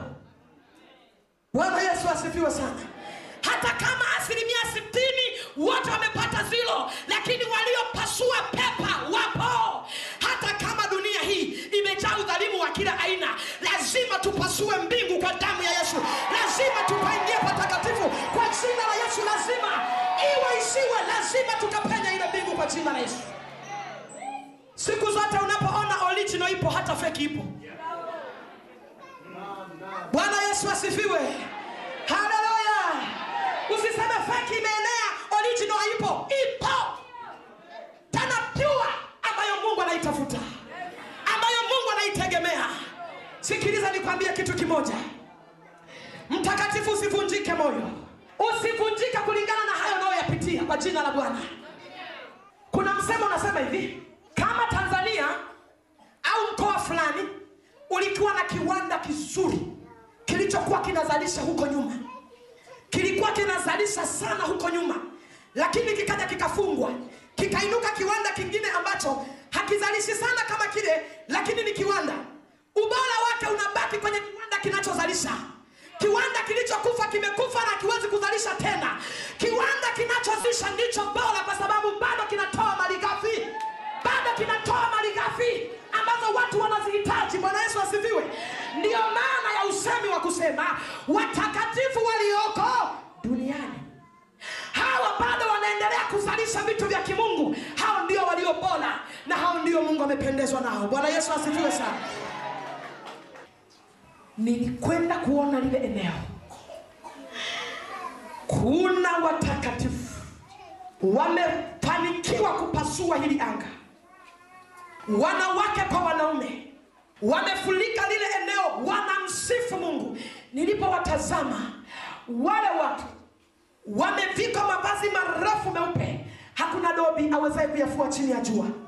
Wamevikwa mikanda yao kiunoni mwao miekundu, lakini nilipotazama nikakuta wengine wamefungwa mikanda miwili, wengine mmoja, lakini ukitazama nywele zao si mwanaume si mwanamke, hakuna mwenye nywele ya kipilikipili kama yangu, wote nywele zao ni ndefu, wamezibana nyuma na banio jekundu. Hakuna mrefu sana, hakuna mfupi sana, wote ni levo moja. Hakuna mnene wala mwembamba, wote ni hali moja, wana sura ya aina moja, wanamsifu Mungu, hujapata ona. Ila nikakuta wengine kuna tofauti, mikanda miwili, wengine mkanda mmoja. Ndipo nikatika nijue, maana nikiangalia nyuso zao sura yao ni moja, nikiangalia nywele zao wote wamezibana nyuma na mabanio mekundu, nikiangalia mavazi yao, lakini kwenye mikanda kuna tofauti. Nikasema ninaomba niulize, kuna tofauti gani kati ya waliovaa mikanda miwili na waliovaa mkanda mmoja? Kuna tofauti ipi? Mbona nikitazama nyuso zao sioni tofauti? Akaniambia ni kweli, ukitazama nyuso zao huwezi ukaona tofauti, lakini katikati yao unaowaona waliokuwa wamevaa mikanda miwili, maana yake hao walipokuwa duniani walikuwa ni wanawake, na waliovaa mkanda mmoja hao walipokuwa duniani walikuwa ni wanaume, lakini wote wanaposongea hapa ni mabibi harusi safi wa bwana harusi mmoja tu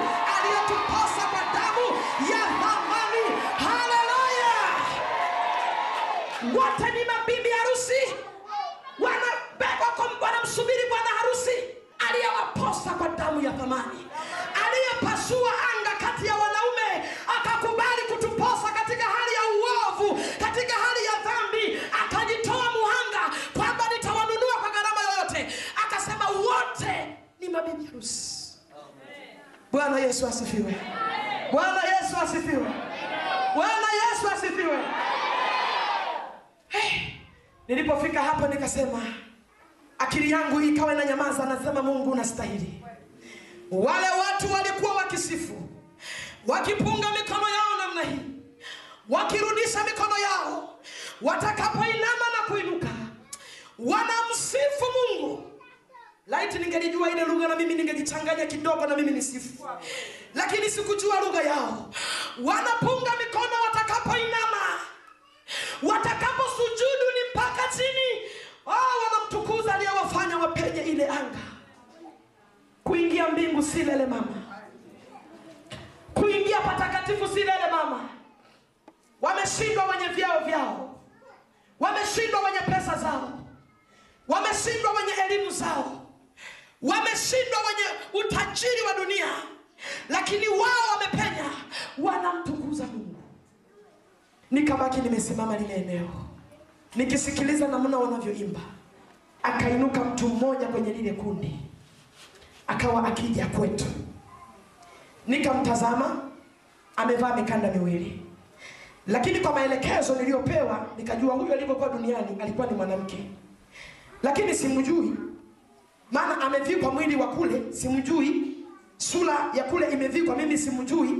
Ni nani lakini alipokuwa akisogea mungu alikuwa anataka kunieleza ya kwamba kila kabila kila lugha kila jamaa kila taifa na kila ukoo unaokubali ya kwamba yesu ni bwana na mokozi kwenye maisha yao wana nafasi kwenye uzima wa milele. Hata kabila langu mimi na kikinga tuna nafasi kwenye uzima wa milele. Bwana yesu asifiwe alipokuwa akitokeza yule dada nikakuta sura yake ya duniani ikajifunua ilipojifunua ni wifi yangu. Dada yangu aliolewa kwa kakake. Na yule binti alikufa akiwa ni binti mwanafunzi. Familia. Waliofika mbeya kuna shule moja inaitwa mbeya day. Alikuwa ni mwanafunzi wa shule inayoitwa mbeya day. Yule binti alikufa akiwa katika hali ya usichana lakini akimwogopa mungu.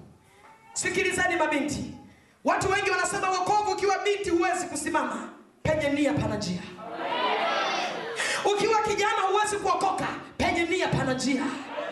Waliodhamiria kumwona mungu wanamuona hata katika ujana wao.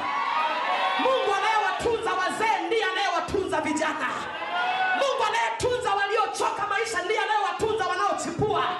Ni yeye yule habadiliki ni niko ambaye niko. Bwana yesu asifiwe sana wanafunzi wake heshima kwa mungu ilikuwepo namba moja.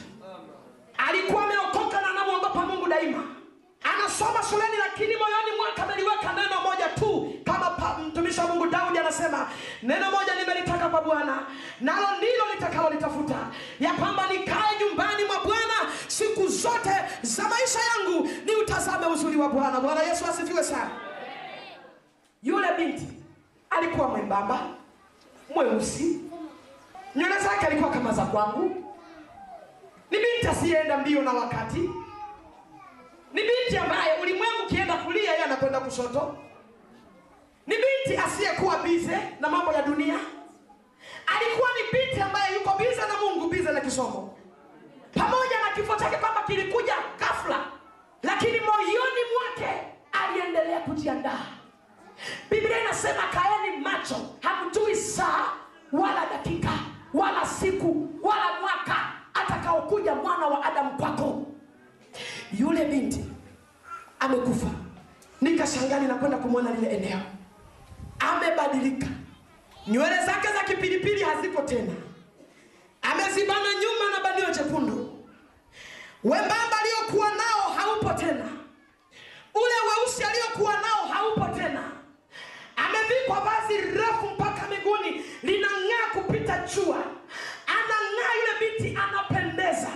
Akanitazama akatabasamu akasema mmm, nyisake umekuja huku. Kwa uthibitisho tukaongea lugha yetu ya kikinga. Akasema umekuja huku? Nikasema ndio.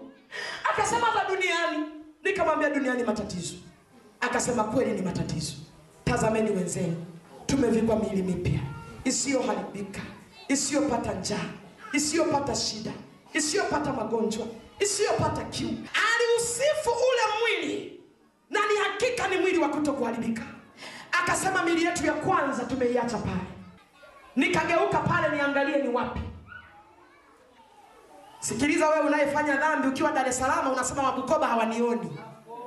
Unafanya dhambi unasema hapa nilipo unaangalia huku niliko nani anayeniona unaona hayupo unaendelea na mambo yako hayo ni mawazo yaliyopitwa na wakati. Mawazo mapya yanasema popote ulipo jicho la mungu liko mahali hapo. Uwe gizani jicho la mungu lipo. Uwe nuruni jicho la mungu liko. Uwe china jicho la bwana liko. Linakutazama. Hakuna kinachoweza kukuficha uso wa mungu. Bwana yesu asifiwe sana. Niliposhika hii bibilia jamani mnaniona. Aliponiambia mili yetu ya kwanza tumeiacha pale uyole mji wangu wote nilikuwa nikiutazama kama navyoiona hii bibilia mji wote umevutwa kwa karibu. Yaani hapo chini ni mbali mno.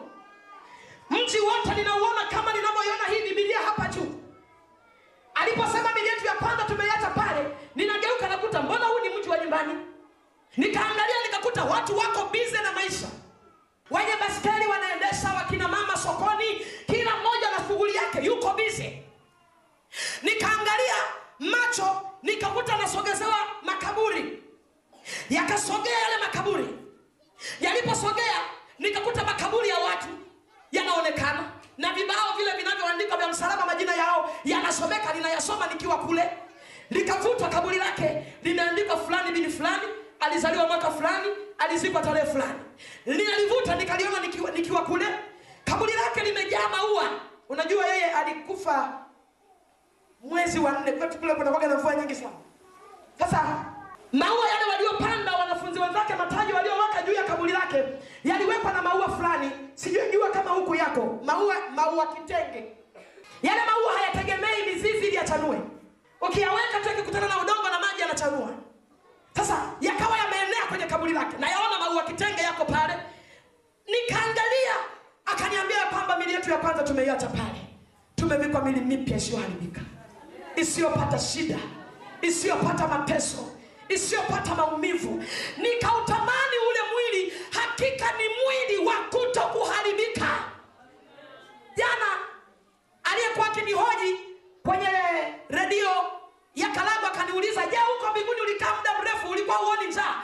Nikamwambia ndugu yangu mili ya kule haioni njaa. Ndio maana hakuna mashamba hakuna hospitali hakuna dawa hakuna kulima wala maji huko ni mili yao iko sipesho imetengenezwa ni mili ya kuto kuharibika bwana yesu asifiwe sana. Bwana yesu asifiwe. Akaniambia mili ya kwanza tumeiacha pale. Akaniambia geuka. Nikageuka. Nilipogeuka akasema kile unakiona. Anaponionyesha ninaona mtu amelala. Ni umbo la mtu kabisa amelala chali.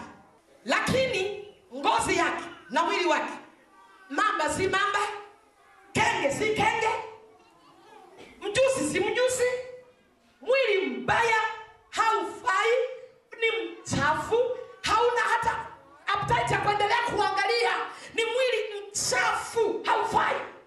Kwani nikatazama afu nikageukia upande wa pili? Moyoni mwangu nikawaza naye huyu nipo sehemu nzuri kama ananionyesha vitu gani vile?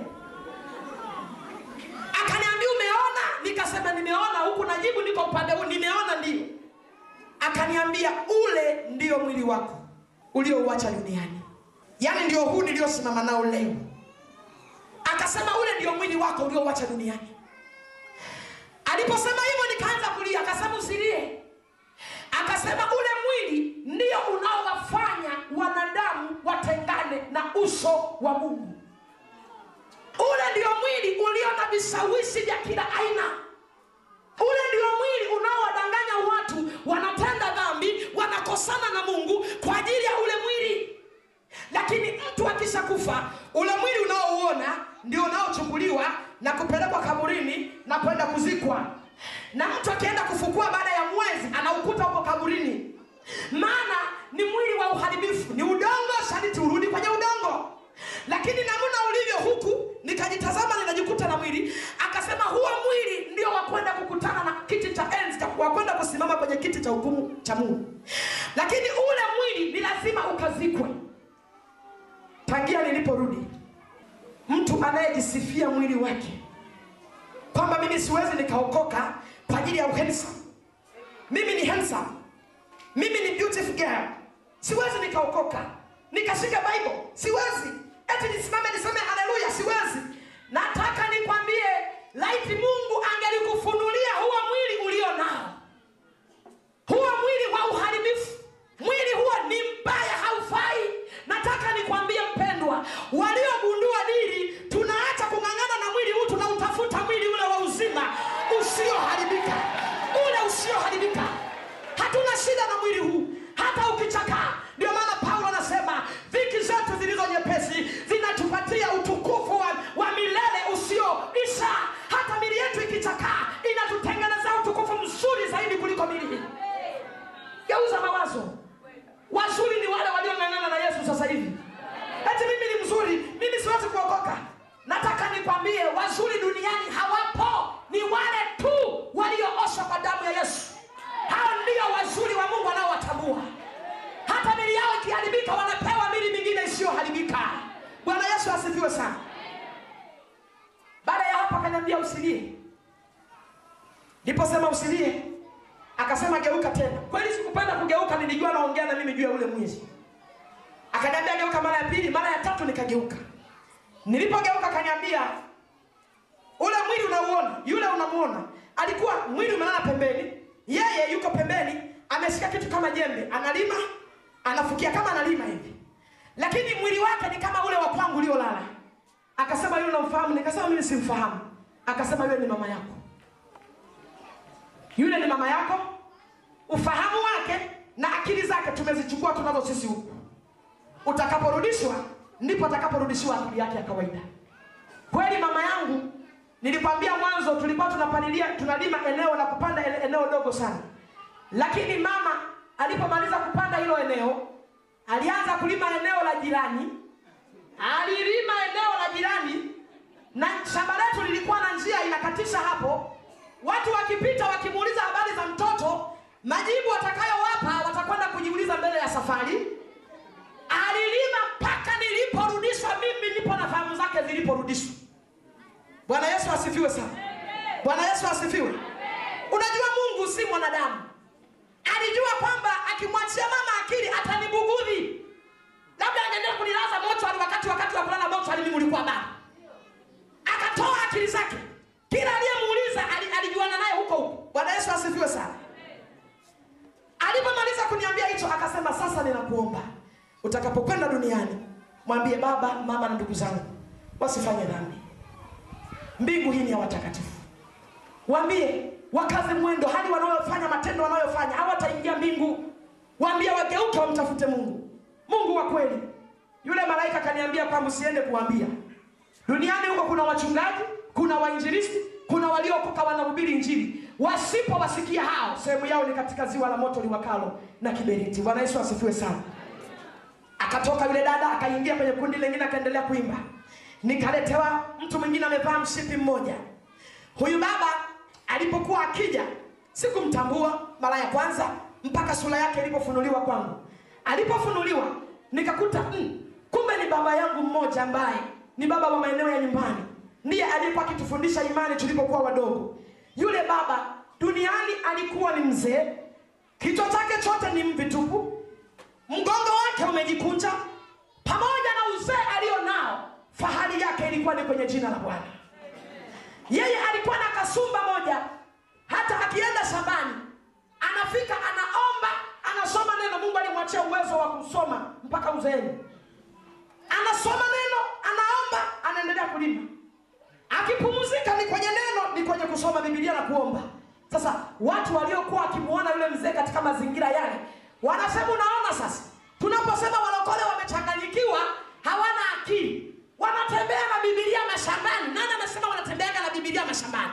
Kumbe mwenzao alikuwa hajachanganyikiwa, ila alikuwa akitafuta namna ya kupenya hiyo mbingu. Alijitengenezea utaratibu wa kwake wa kumtafuta Mungu wa kwake binafsi. Bwana Yesu asifiwe sana. Yule baba alikufa katika uzee mwema, lakini duniani, nimesema alikuwa mgongo amejikunja, mvi kichwani nilipokwenda kumkuta kule kile kichwa cha mvi chote hakipo. Mgongo uliojikunja haupo tena.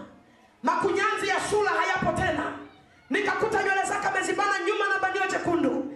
Amevikwa. Mwili wake ni kama kijana wa miaka ishirini hivi. Amevaa vazi refu kuanzia miguuni kichwani mpaka miguuni. Amefungwa mshipi mwekundu kiunoni mwake. Anapendeza. Akaniambia eh, chaula umekuja huku. Nikasema ndiyo baba. Akasema za duniani ni kama nilivyoulizwa mwanzo nikasema za duniani matatizo akasema kweli matatizo. Tazameni wenzenu tumevikwa mili mipya isiyoharibika isiyopata shida isiyopata magonjwa. Aliusifu ule mwili akasema kazaneni maana muda uliobaki ni muda mchache sana. Japokuwa shetani amepumbaza akili za watu ukizungumza habari za yesu kurudi wanafikiri ni miaka thelathini miaka hamsini. Wamesahau ya kwamba kufumba na kufumbua watakapoitwa kwa majina yao watakwenda kusimama wapi kwenye kiti cha hukumu watajibuje? Akasema muda uliobaki ni mchache. Kwetu huku tunaona kama sekunde moja tu ndiyo iliyobakia. Kazaneni maana muda umekwisha. Tuna hamu ya kuwaona ndugu zetu mliotoka duniani ambako na sisi tuliishi. Kazaneni tuna hamu ya kuwaona ndugu zetu.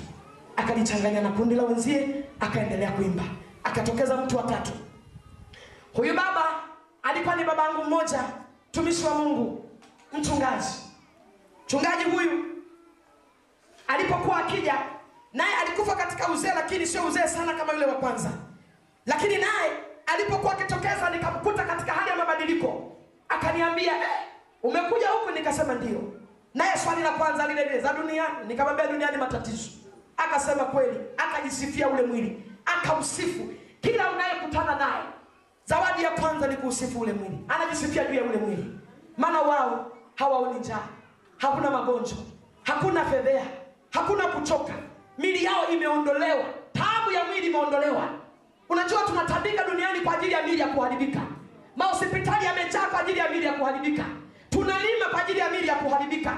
Mateso mengi kwa ajili ya mili yetu inayoharibika. Lakini kule mili yao ni mili ambayo haiharibiki. Bwana yesu asifiwe sana. Basi naye akaniambia kazaneni maana muda uliobakia ni mchache sana. Tuna hamu ya kuwaona ndugu zetu. Muda umekwisha. Basi nikabaki nimesimama hilo eneo. Wale watu tunaendelea kuhojiana na hawa wenyewe kule hawajanyamaza wanaendelea kusifu. Walipokuwa wanaendelea kusifu nikakuta tena tumemaliza mahojiano lakini bado wanaendelea wanaendelea kusifu. Sasa mimi nimezoea dunia. Nikasema samani naomba niulize. Akasema uliza akasema nikasema huu wimbo tangia tumefika wanaimba tuni yake ni kama ile ile. Haijabadilika. Huu wimbo ni mgumu au wanajifunza? Akasema kwa nini?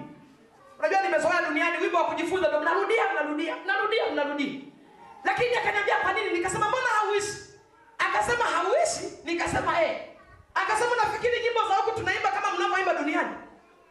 Akasema nyimbo za huku hatuimbi kama mnavyoimba duniani. Watu wengine hata wanaimba hata wanayemwimbia hawamjui. Wanaimba kama kama kasuku hata sauti zao huku hazifiki. Nyimbo za huku hatuimbi kama mnavyoimba duniani. Akasema nyimbo za huku tunaimba wimbo mmoja unakamilika kwa miezi tisa biblia inasema siku moja kwa mungu ni sawa na miaka elfu. Bwana yesu asifiwe sana. Na miaka elfu ni sawa na siku moja. Hiyo ni hesabu ya, ya kitakatifu hiyo. Ukichukua miezi tisa ina siku ngapi? Jumulisha mara elfu utapata jibu lake. Anasema tunaimba wimbo kwa miezi tisa wako mbele na ni kweli namuna wanavyoimba huwezi ukachoka namna wanavyosifu ningelijua tu ile ningejaribisha kuimba kidogo. Bwana yesu asifiwe sana. Lakini najua iko dakika ambako na mimi nitajichanganya nikaimbe pamoja pamoja na watu wa nyumbani mwetu. Bwana yesu asifiwe. Hilo ndilo tumaini langu. Bwana yesu asifiwe sana. Basi akanitoa hilo eneo akanitoa hilo eneo akaniambia twende. Tukatoka lile eneo. Tulipokuwa tukitoka akanionyesha vinanda fulani vikubwa vitatu. Hakuna anayevipiga wala umeme vyenyewe tu vinamsifu mungu na kutoa sauti nzuri kupita kawaida.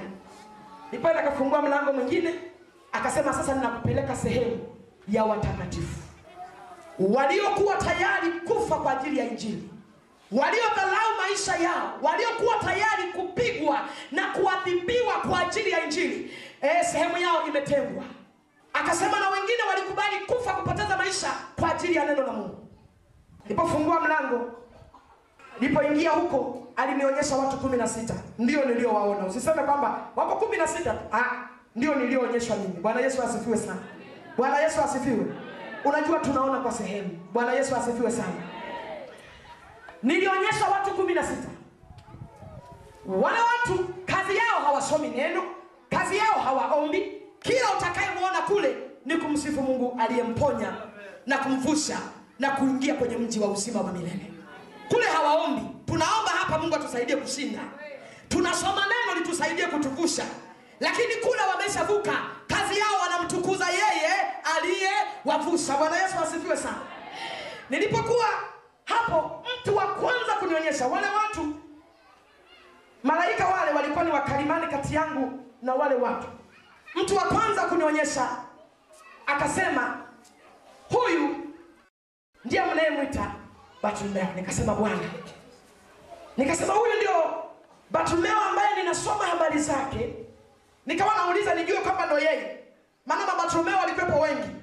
Sasa ndio bartolomeo ambaye ninasoma habari zake kwamba kwa ajili ya kuitetea injili alichunwa ngozi akiwa hai akaanikwa kwenye jua kali la nchi ya uturuki akiwa hai.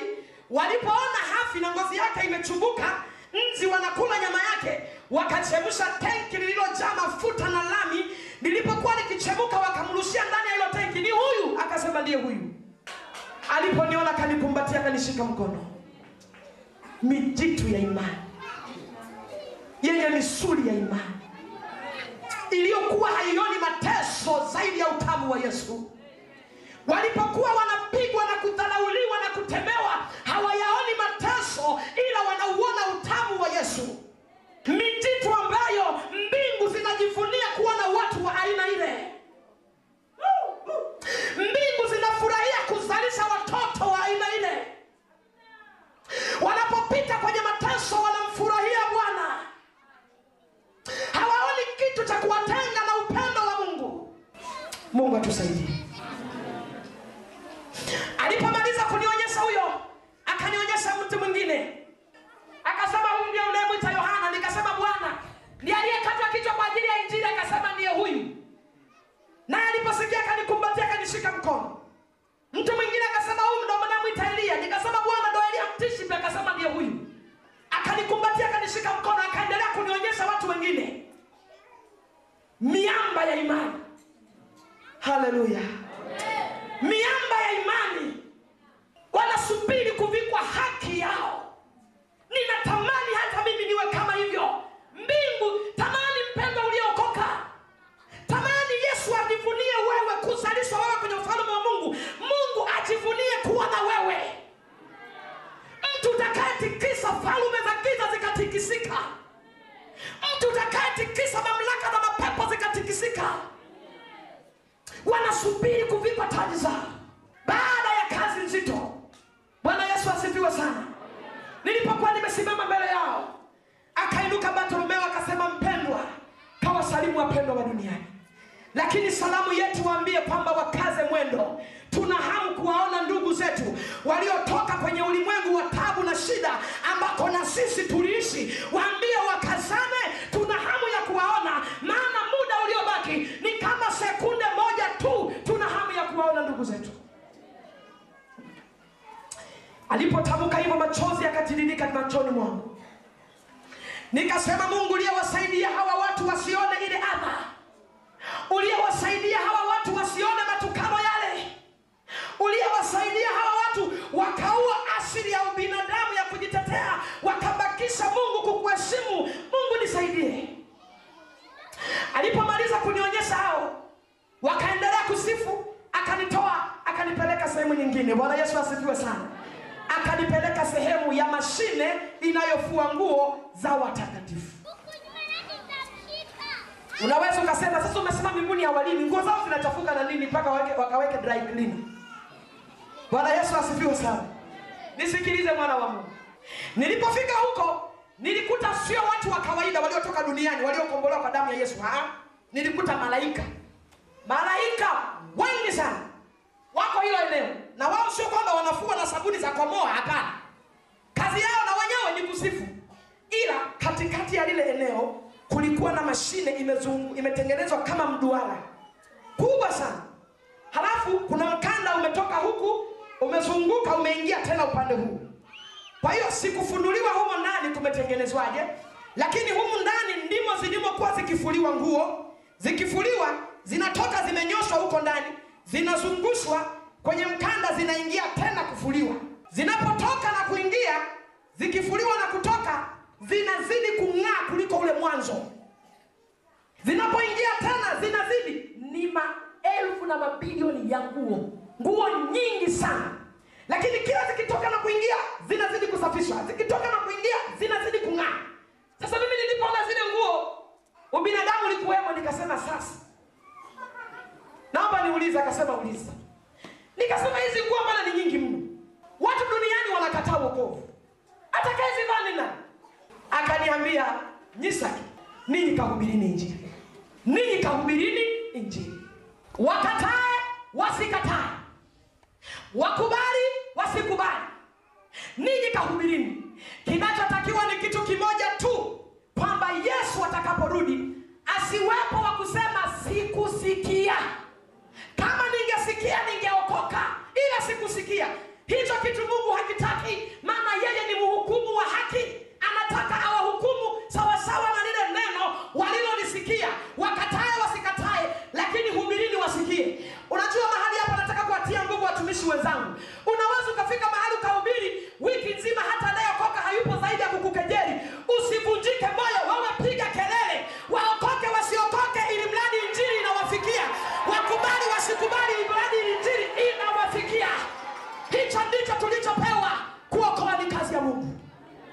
Wewe piga kelele, hata kama haokoki hata mmoja. Asante Mungu, masikio yao yako wazi, yanasikia wakahukumiwe sawa na lile neno walilolisikia.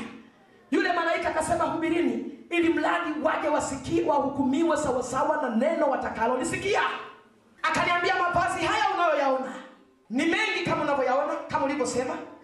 Wale watakatifu walioko kule wanaosifu yale mavazi uliyoyaona wamevaa, wamevikwa mavazi ya muda tu, lakini hili vazi linaloandaliwa hapa, linalofuliwa hapa ndilo vazi rasmi ambalo parapanda ya mwisho ikipigwa, watakatifu wa duniani wakinyakuliwa, wakiungana na wale walioko paradiso, ndilo vazi rasmi watakalolivaa kuingia kwenye kalamu ya mwana kondoo. Bwana Yesu asifiwe sana.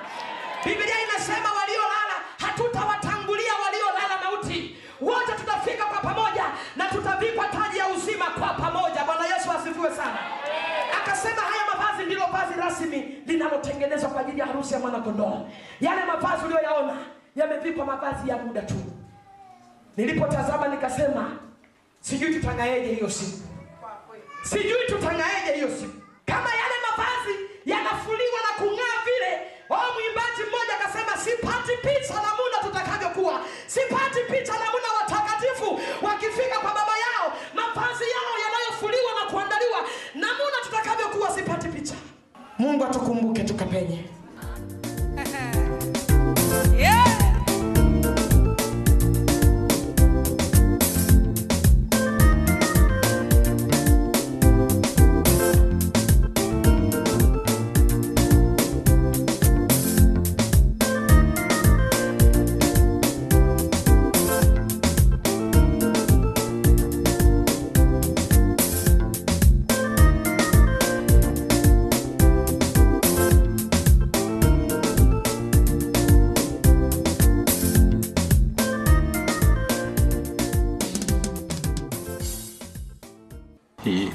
Ya Kiswahili ya Radio BLM, yaani Bible Learners Ministries, inayokuhudumia kupitia mitandao, ikikuletea vipindi na matangazo mbalimbali na namna ya kusoma neno la Mungu au kusikiliza neno la Mungu, yaani Biblia Takatifu.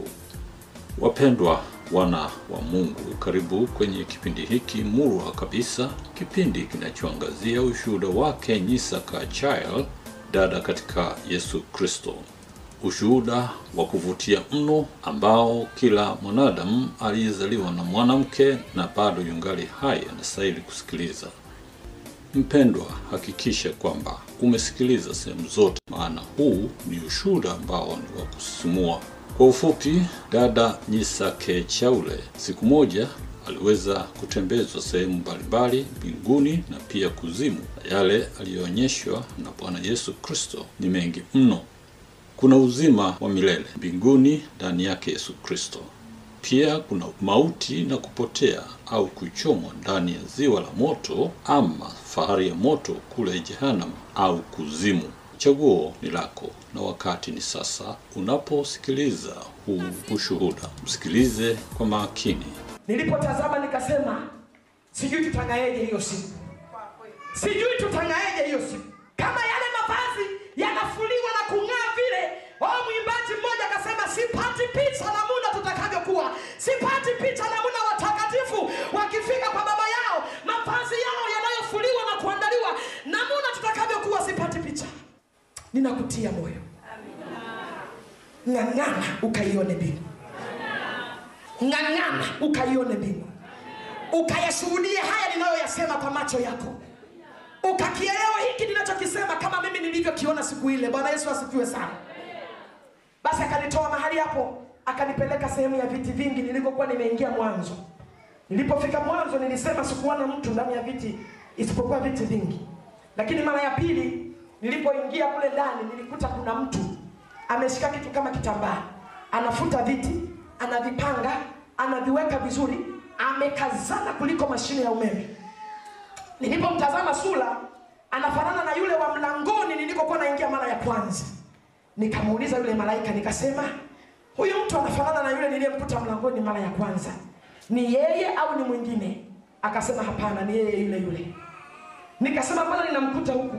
Akasema kumbuka alipokuwa akiondoka duniani alisema ninakwenda kwa baba kuwaandalieni makao ili nilipo nanyi muwepo. Aliposema hiyo kauli nikakumbuka kwamba hii kauli ni ya mokozi aliyenifia lakini sikupewa nafasi ya kwenda kumuwao. Bwana yesu asifiwe. Akasema kumbuka alivyokuwa akiondoka duniani. Alisema ninakwenda kwa baba kuandalieni makao. Haya makao unavyoyaona hajaandalia na mtu yeyote. Yeye ndiye aliyeyaandaa. Na muda wa kumkabidhi baba yake umekaribia. Maana nilimuuliza nikasema kwa nini amekazana kiasi hicho? Akasema amekazana kwa sababu muda wa kwenda kumchukua bibi harusi aliyemgharimia kwa damu ya thamani umekaribia anataka huyo bibi harusi akifika akute kila kitu kimekwisha kuwekwa sawa. Bwana yesu asifiwe sana. Biblia inasema atakapotukaribisha mahali pale alipopatengeneza ndipo atakapokwenda kwa baba kusema baba kazi ulionituma nimekamilisha. Huyu ndiye bibi harusi ulionituma nikamnunue kwa damu ya thamani. Ndipo atakapokabidhi madaraka kwa baba yake. Bwana yesu asifiwe sana. Lakini sasa hivi hajakabidhi kwa maana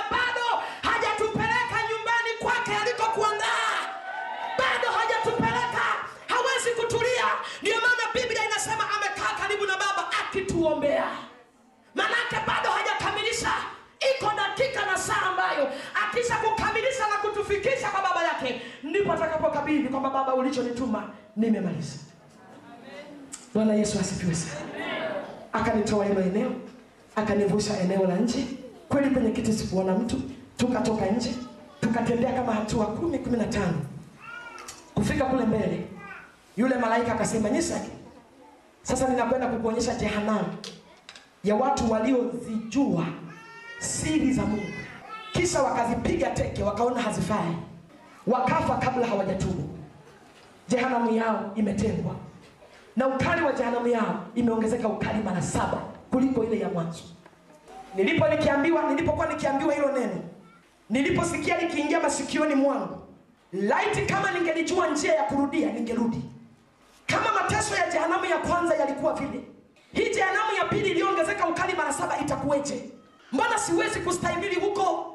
Raha yote niliyopata uzima wa milele kaanza kupukutika. Laiti ningelijua njia ya kurudia ningekataa kwenda. Lakini ili nilazimu niende maana waliokuwa wakinipeleka ndio walionichukua. Bwana yesu asifiwe. Nimekaribia kumaliza ninaomba unisikilize kwa makini mwana wa mungu unisikilize kwa makini na wewe unayetembea tembea yesu akutulize hapo ulipokaa. Apointi hii sije kakupita wale malaika walipokuwa wamesema na mimi ile lugha kweli nilitoka nikaanza kuwafuata. Lakini moyoni mwangu kukiwa hakuna amani tena ya uzima wa milele niliyoiona. Nilipokuwa nikitembea tukafika sehemu fulani. Walioanza na mimi nimesema jehanamu ya kwanza nilianza kuonyeshwa kwenye moto nikamalizia kwenye mangojeo lakini jehanamu ya pili nilianza kwenye mangojeo nikamalizia kwenye moto. Na nimewaambia kwamba jehanamu ya kwanza watu walikuwa wanalamba chozi. Lakini jehanamu ya pili hakuna chozi hakuna maji na adhabu yao imeongezeka mara saba. Nilipokuwa nikienda yule malaika akanirudia tena akasema ninakupeleka juu kwenye jehanamu ya watu waliozijua. Ni watanzania tunajua kiswahili. Kuna tofauti kati ya neno kufahamu na kujua ni maneno mawili yanayokaribiana lakini yana tofauti. Anayejua ni zaidi ya yule anayefahamu. Hawa watu walizijua siri za mungu. Kama ni vitu vya uvunguni kwa mungu kwenye meza ya mungu uvunguni walivijua walijua hazina ya mungu ilivyo walijua.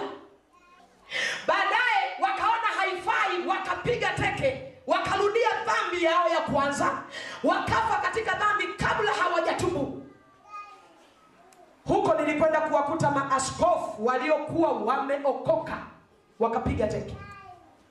Huko nilikwenda kuwakuta wachungaji waliokuwa wameokoka na wakazijua siri za mungu. Baadaye wakaona hazina faida nikawakuta watu waliokuwa wameokoka na kuzijua siri za mungu.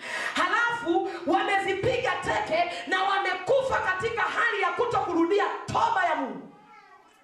Jehanamu yao imetengwa na ukali wao imeongezeka ukali mara saba.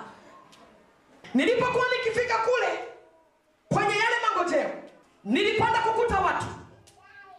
Wako kwenye lile bonde. Wale watu ni wengi lile eneo lina giza. Tulipofika giza lile likaondoka nikaona umati wa watu ulio mwingi. Wale watu wanalia. Wale watu wanalia. Wanalia hakuna amani. Naomba nisikilize mpendo kwa umakini. Nilipokuwa nimesimama lile eneo aliinuka mtu wa kwanza ndani ya lile shimo. Akasema bwana yaani hata anaposema ni kama anakoloma. Sauti yake hai- haieleweki. Amechoka na kulia. Mwili wake umechoka. Laiti wangelijua kama laiti kungelikuwa na kifo mahali pale watu wote wangeliweza kujiua ili waepukane na ile tabu wanayoipata. Lakini mauti imekamatwa kwenye mikono ya mungu. Mtu wa kwanza aliinuka akasema bwana tunaomba mtume mtumishi wako atuchovye tone moja tu la maji. Ninaona kiu.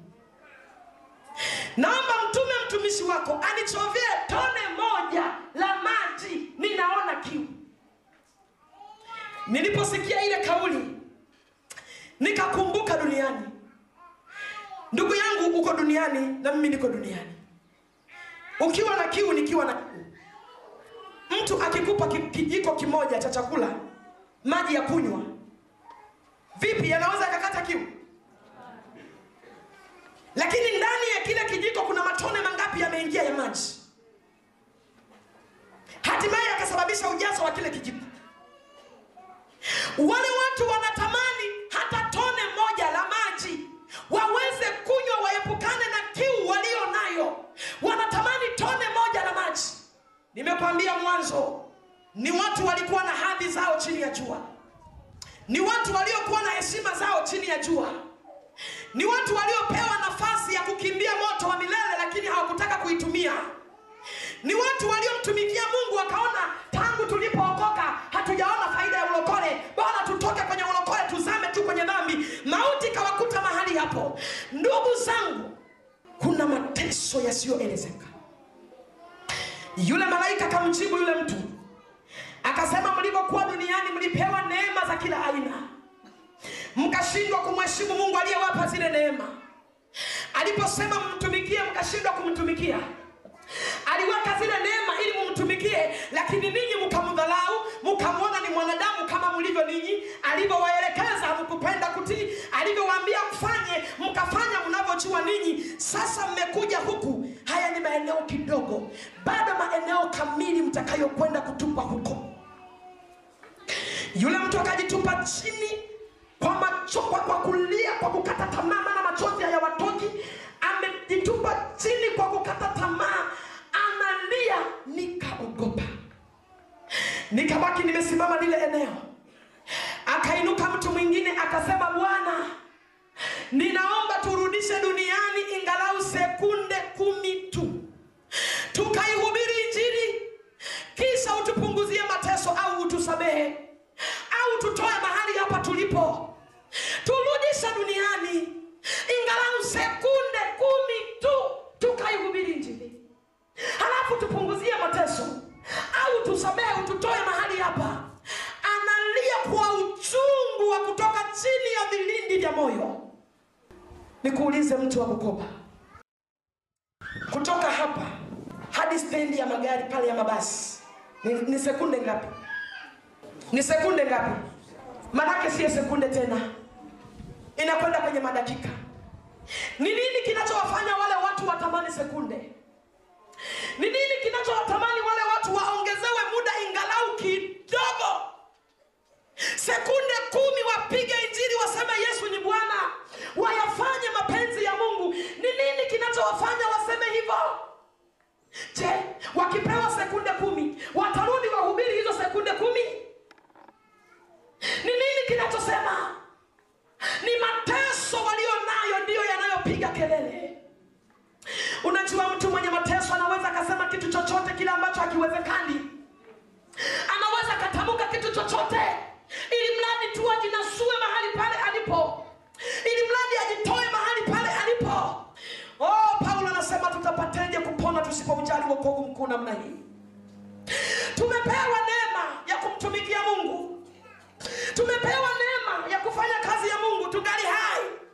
Lakini bado watu wengi wameamua kurudi dhambini.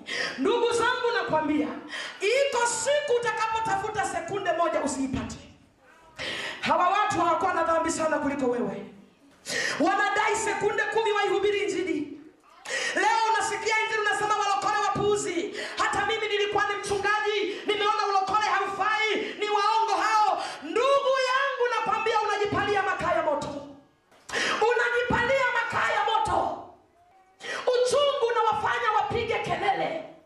wanatamani sekunde kumi. Kuna kitu ambacho nimekuwa nikikisema sana. Nikifananisha na lile eneo. Unajua ninatamani uone kama vile nilivyoona. Ninatamani unielewe kama vile ambavyo macho yangu yaliona. Ninatamani. Ninavyosema na wewe ni kama vile si- si- sipati lugha nzuri ya kukueleza. Lakini roho mtakatifu mwaminifu naomba akueleze kwa- kadiri yeye anavyojua. Nimekuwa nikifananisha mfano na kitu kimoja mimi ni mwanamke. Nimekuwa nikitoa mfano hata kama haufai sana lakini unakueleza namna gani uchungu wa wale watu unaowafanya wapige kelele. Mwanamke akiwa katika dakika ya kumleta mtoto dakika ile ya hatari ya mwisho anaweza katamka kitu chochote kile kinachowezekana au hakiwezekani. Siku moja nilikuwa hospitali nikasikia mwanamke mmoja akiwa katika uchungu wa mwisho akapiga kelele akasema nesi naomba nisaidie nisaidie nesi nikijifungua nesi nitakununulia gari nisaidie. Alipojifungua yule mwanamke nesi akamwambia nipe pesa hata senti hana. Anasema nesi nisamehe. Ni uchungu tu nesi. Nini kinawafanya wale watu waombe sekunde? Nini? Uchungu umekamata nafsi zao. Wakitazama ni uchungu usio na mwisho. Wakitazama ni uchungu usiokuwa na kifo ni afadhali wangesema mnateseka miaka mia tano. Baada ya miaka mia tano mtakufa. Haiko hiyo. Maana yake ni milele na milele. Kwa ajili ya kitu gani mpendwa? Mungu wa mbinguni atusaidie. Yule malaika akamjibu akasema mlipokuwa duniani mlipewa muda mwingi sana wa kuweza kuhubiri injili. Hata shetani angelikosa watu wa kumsindikiza. Lakini mlichukua ule muda mkaona ni muda wa kuchezea mlichukua ule muda mkaona ni muda wa kuenjoy maisha. Mkasahau kazi niliyowatuma. Mkaipuuza na kuifanya ni kitu kisichofaa. Sasa mmekuja huku hii ni sehemu kidogo. Bado sehemu kamili mtakayokwenda kutupwa. Wanategemea faraja. Wanakutana na maneno ya kukatisha tamaa. Waende wapi wakimbilie wapi? Mauti imekamatwa mikononi mwa mungu. Siku zote wanajiona wao ni wa mateso alipojibu yule malaika yule mtu akajitupa chini kwa uchungu. Akalia kwa uchungu usioelezeka. Alipokuwa amejitupa chini nikabaki nimesimama lile eneo. Pia lile eneo nilikutana na watu wengine ambao hawa watu wanasimama katikati ya watu wengi. Wamepewa neema wamepewa heshima ya kuongea na watu kwa habari ya maneno ya mungu. Wakifika kuongea na watu juu ya maneno ya mungu wanahubiri yani niseme ni wachungaji ambao wanafika katikati ya kanisa badala ya kuwaonyesha watu njia wanazungumza maneno ya kwamba wokovu haupo. Mbingu tunaingia kwa neema huwezi ukashinda dhambi. Dhambi ukashinda. Tutaingia tu kwa neema. Hakuna anayeweza kuokoka duniani. Ni wachungaji lakini wanazungumza maneno kama haya watu wengi wanakufa kupitia vinywa vyao. Wanasema hata mchungaji wetu alisema wokovu haupo. Nataka nikwambie ndugu yangu wewe kama ni mchungaji unayenisikiliza au unaniona kwenye chombo cha habari nataka nikwambie kwamba uchungaji huo sio kazi ya kukulisha. Kama huwezi kuhubiri injili kuwapeleka watu wa mungu mbinguni iache nenda kalime mashamba kijijini kwenu. Waachie wanaoweza kuwapeleka watu kwenye mbingu ya bwana. Nenda kasomea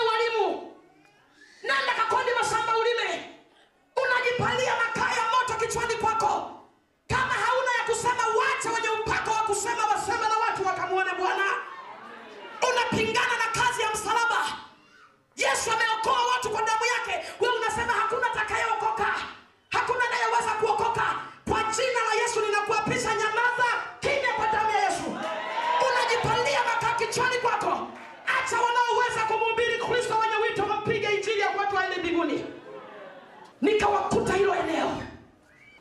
Baada ya hapo nikabaki nimesimama lile sehemu. Nikasikia sauti ya vigelegele. Inapigwa sauti ya vigelegele ng'ambo. Kulikuwa na kitu kimetenganisha kama ukuta unavyoweza kutenganisha ndani na nje. Kulikuwa na kitu kimetenganishwa kati ya, ya sehemu ya mangojeo na hiyo sehemu ya moto. Nikasikia mtu anapiga vigelegele kwa sauti ya furaha mno. Nikashituka nikasema samahani naomba niuliza akaniambia uliza. Nikasema huyo anayepiga vigelegele ni nani? Kuna watu wanatupa huko akasema nyisake tumekwambia jehanamu ya moto hakuna mtu aliyetupa hata mmoja. Na hakuna mtu anayepiga vigelegele huko. Nikasema sasa ni nini? Akasema hivyo ni vituko vya moto. Moto unafurahia kusubiri kupa, unafurahia ku, siku zinaposogea za kukabidhiwa mwanadamu. Moto unapiga vigelegele kusubiri kumpokea mwanadamu mwanadamu uliyefanywa kwa sura ya mungu. Mwanadamu uliyeishi chini ya ulimwengu wa neema. Akasema vigelegele vinapigwa na moto. Unafurahia kumkaribia mwanadamu kumpokea. Nikasikia tena mtu analia kwa uchungu mno. Nikashituka nikasema je huyo mtu ametupwa kwa anayelia akasema nyisake sikia tumekwambia jehanamu ya pili imeongezeka ukali mara saba? Hivyo ni vituko vya moto. Hawa watu wa ng'ambo hii wanavisikia vigelegele vinavyopigwa na moto wanavisikia. Vituko vinavyotolewa na moto wanavisikia. Wakwepeje wakimbieje wanajiona wanaangamia huku wanajiona. Ndugu yangu biblia inasema yuko siku watu watalaani matumbo ya mama zao. Watalaani matumbo ya mama zao. Yesu aliwaambia wanafunzi jitahidini kuingia. Maana wengi watataka lakini wasiweze wengi watatamani kuingia lakini wasiweze. Hawaingii kwa lele mama pale wapendwa. Kama ulifikiri ni lele mama hakuna lele mama. Wako waaskofu wamekwama huko. Wako wachungaji wamekwama huko. Wako waliokuwa watumishi wa mungu wazuri wamekwama huko. Kwa sababu walifika mahali wakamwona mungu ni kaka yao. Wakaingiza mazoea. Chagua lipokuwa amenitoa hapa akanipeleka sehemu ya moto ambako ndiko nilikomalizia nilipofika pale nilikuta kabisa habari ya moto na rangi ya moto vimebadilika Moto wa mwanzo nimekwambia ulikuwa ni mwekundu au mweusi, unaichanganya rangi, lakini moto wa pili ulikuwa na rangi moja tu, rangi ya blue, light blue, kama anga unavyoliona ikitulia. Ndivyo ule moto ulivyokuwa unakuwa, hakuna nyekundu wala nyeusi. Moto umetulia wote, ni kama anga la juu unaloliona likitulia pasipo mawingu. Moto unapiga kelele. Nikasimama maeneo yale, nikasikia mtu akizungumza kwa lugha ya Kiswahili. Kama ile sauti ingezungumza kwa lugha ya Kikinga, lugha yangu inawezekana mimi nisingelijua kwa sababu sijakulia kijijini, lakini ilizungumza kwa lugha ya Kiswahili. Ile sauti ikasema, Bwana, umetuweka huku, hatujala hatujanywa, tuna kiu, tuna njaa, ni lini utakapotuletea chakula chetu?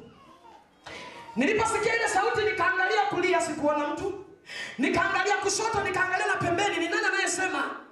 Sikuona mtu zaidi ya mimi na wale malaika wawili.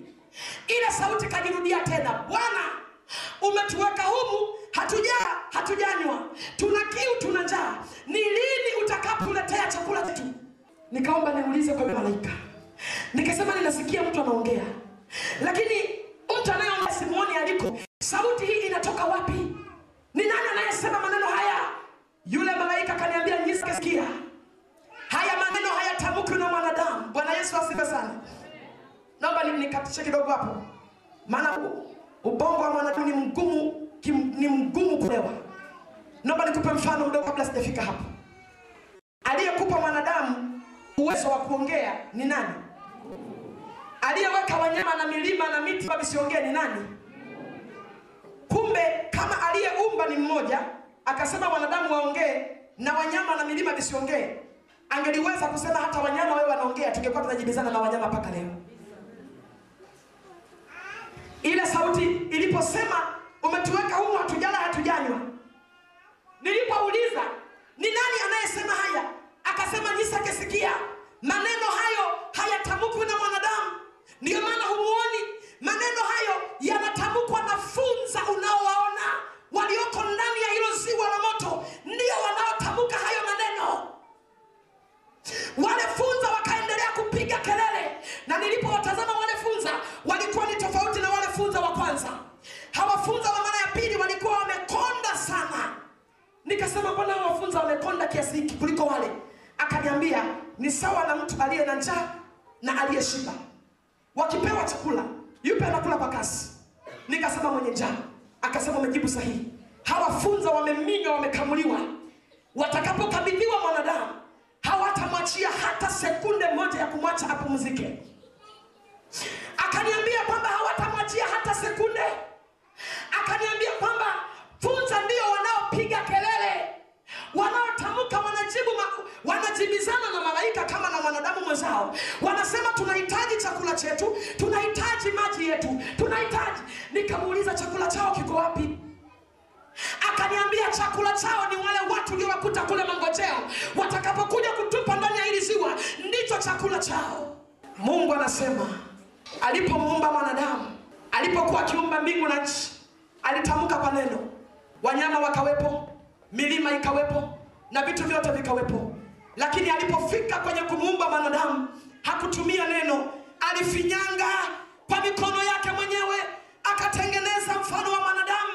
Alipotengeneza akaona haifai, akampulizia pumzi yake ili awe mwanadamu hai anayeishi akaweka roho yake nafsi yake ndani yake pumzi yake ndani yake lakini kwa kuto kutii ukaitwa chakula cha funza kwa kuto kutii ukaitwa chakula cha funza. Neno moja kwenye biblia linasema yoshua alisimama mbele ya wana wa israeli akasema mbele yenu kumewekwa vitu viwili. Kuna laana kuna baraka kuna mauti na kuna uzima. Chaguani hivi leo mtakayemtumikia. Chagua mtu wa bukoba chagua.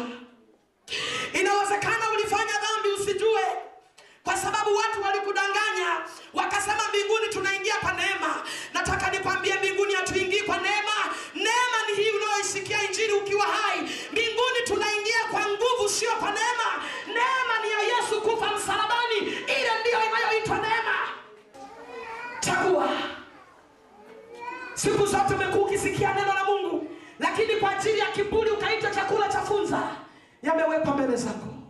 Mungu kunichukua mimi hakunipeleka kujifurahisha, alinichukua ili nije nikwambie mpendwa, inawezekana ulimwabudu Mungu kwa ulegevu ukifikiri kwamba Mungu anapokea wenye michanganyo.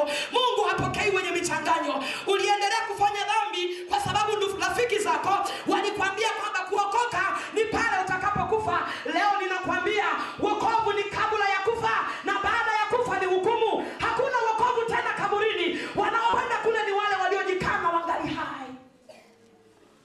Niliponitoa nikaendelea kulia kwa uchungu sana, nikamwambia Bwana, mambo haya ulionionyesha mimi ninaogopa. Nikienda kuambia watu watasema mimi nimetunga kwa akili zangu, hawataelewa na wataongezewa hukumu kwao kwamba niliwatuma na mtu aliyetoka huku hamkumsikia. Sasa Yesu, ili watu hawa watuamini, waweze kuyaamini haya niliyoyasema, ninaomba uende Tanzania uchukue watu kumi, uende Uganda uchukue watu kumi, uende Kenya uchukue watu kumi, na nchi zote zilizoko chini ya jua uchukue watu kumi kumi tu, waje wayaone haya, halafu warudi wawaambie watu. Wa, labda kwa ajili ya wingi wa watu watasema, hata mwingine labda mkoa fulani alisema, hata mwingine sehemu fulani alisema, inawezekana mambo haya ni ya kweli, labda wataamini, lakini nikiwa peke yangu mimi hawataniamini. Akasema Nyisa, sikiliza, wanadamu ni wenye mioyo migumu. Hata angerudi Yesu mwenyewe wasingeliweza kumwamini, hata angerudi Yesu mwenyewe wasingeliweza kumwamini. Ugumu wa moyo wako unaujua wewe. Mara ngapi umesikia sauti ya Mungu? Mara nyingine Mungu amesema na wewe hata katika ndoto. Unaota ndoto, unaogopa, utakapoamka unajiona ni hali ya kawaida. Ugumu wa moyo unauelewa wewe, lakini jioni ya leo ni ombi langu kwa Mungu usikie sauti hii. Sikia sauti hii kupanye kwa ajili ya faida yako mwenyewe. Nilipokuwa nime, nimesimama maeneo yale, ninaendelea kulia, yule malaika akaniambia sasa twende akanitoa hilo eneo. Akanipeleka eneo jingine. Niliponipeleka eneo jingine akasema nyisake kwa macho yako umeona kwa masikio yako umesikia na kwenye moyo wako tumeyatunza. Nenda kawaambie watu mambo hayo uliyoyaona. Yamkini yuko mmoja atakayesikia na kugeuka nafsi ya mtu mmoja ina thamani sana kwenye kiti cha enzi. Nenda kawaambie nikasema bwana ninaogopa. Nisije nikakutenda dhambi. Ninaogopa. Ninaomba unipeleke sehemu ya malaika wanaoimba akasema hapana tumekuchukua makusudi ya mungu kwamba uyaone haya halafu urudi ukawaambie ndugu zako. Sasa basi nenda kawaambie ndugu zako mambo uliyoyaona nilipokuwa nikiendelea sana kukataa nilipokuwa nikiendelea sana kulia maana nikawa naogopa kwamba nikirudi ninaweza nikamkosa mungu nikaingia mahali pale ambapo hapafai akaniambia kwamba rudi. Ndipo malaika mmoja kati ya wale wawili akanigusa bega langu la kulia. Aliponigusa kwa, kwa kidole chake nikashangaa nimerudi niko duniani. Na mahali pale alipokuwa amenigusa aliniachia alama lakini alama hii mlio mbali hamwezi mkaiona.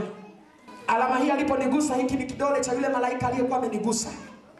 Alipokuwa amenigusa nikajikuta nimeamka nimeshikilia hiki kidole nakuta nina alama mahali pale alipokuwa amenigusa. Bwana yesu asifiwe sana. Bwana yesu asifiwe. Bwana yesu asifiwe. Ujumbe huu ndugu zangu ndio ujumbe ambao mungu amenituma kwako asante mungu kwamba sikio lako limenisikia. Asante mungu kwamba unauelewa vizuri. Mungu amekuumba sio kilema. Umenisikia vizuri. Ninashukuru mungu kwamba umenipunguzia mzigo kwako nimenawa mikono. Sina sababu ya kudaiwa juu ya roho yako na nafsi yako. Ninachojua ni kusonga mbele kuambia wengine wakubali wasikubali si juu yangu. Juu yangu ni kusema kile nilichokiona. Hatuwezi kupona ndugu zangu hakuna uponyaji. Ujumbe huu nimeuhifadhi kwenye kanda za audio. Na ujumbe huu kwanzia kesho utapatikana kwenye cd ya kuonyesha picha kama unavyoniona leo. Na hizi cd zitapatikana kwa mama mchungaji hapo utakuja utanunua kwa shilingi elfu tano. Ninakuomba ndugu zangu, kanda ya audio inapatikana kwa elfu mbili. Ujumbe huu unatimilika una, una, kwenye side eh, volume 1 na volume 2. Nunua kanda, mpeleke ndugu yako aliye kijijini, mtumie, yamkini akapona. Siwezi nikatembea Tanzania nzima nikamaliza, lakini naomba unisaidie unaponunua kanda, nisaidie kupeleka, isiwe mali yako mpendwa, nina mzigo mzito, siwezi kupeleka kwa Watanzania wote. Unaponunua CD naomba isiwe mali yako, peleka kwa mwingine asikie, yamkini akapona na hatari kubwa inayokuja. Kanda hizi zitapatikana kwa mchungaji. Kanda hii ya CD ya picha unayoniona itapatikana kwa mchungaji, na wale wanaotaka audio zinapatikana hapo nje. Ninaomba utanunua, na ningelikuwa ni tajiri bilionea wa pesa, nisingeliuza kanda hizi, ningeligawa kwa watu bure wasikie, lakini zinauzwa ili nipate na pesa nyingine ya kuzalisha vitu vingine. Hatuwezi kupona, hatuna kimbilio lingine zaidi ya Yesu Kristo. Walioko mahali pale ni watakatifu, ndio walioko. Hakuna wenye dini walioko mahali hapo, hakuna wenye hali ya kawaida. Ndugu zangu, ni waliookolewa na damu ya Yesu pekee ndio wanaogusa mahali hapo. Una nafasi ya kumtafuta Mungu ngali hai, una nafasi ya kutafuta msamaha ngali hai. Huwezi kutubu baada ya kufa kwako, huwezi kutubu baada ya kuingia kaburini. Oriandaraba kororobo sikiriandoroboka rabo sakaraba koriandorobo sika rikorobo shandarabaka. Ninaomba usimame mahali ulipo, simama mahali ulipo sasa.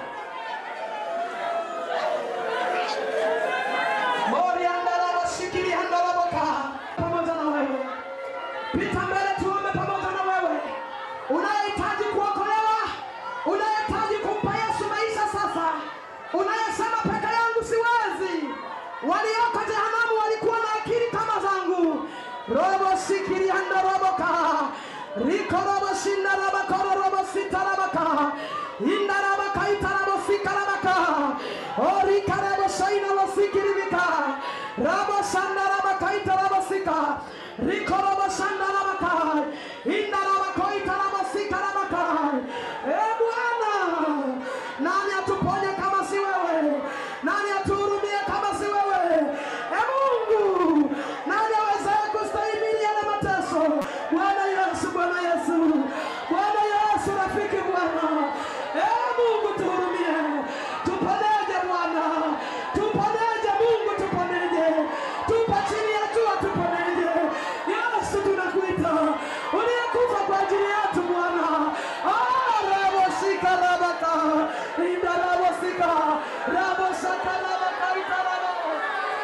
Ramos Sandarabaka.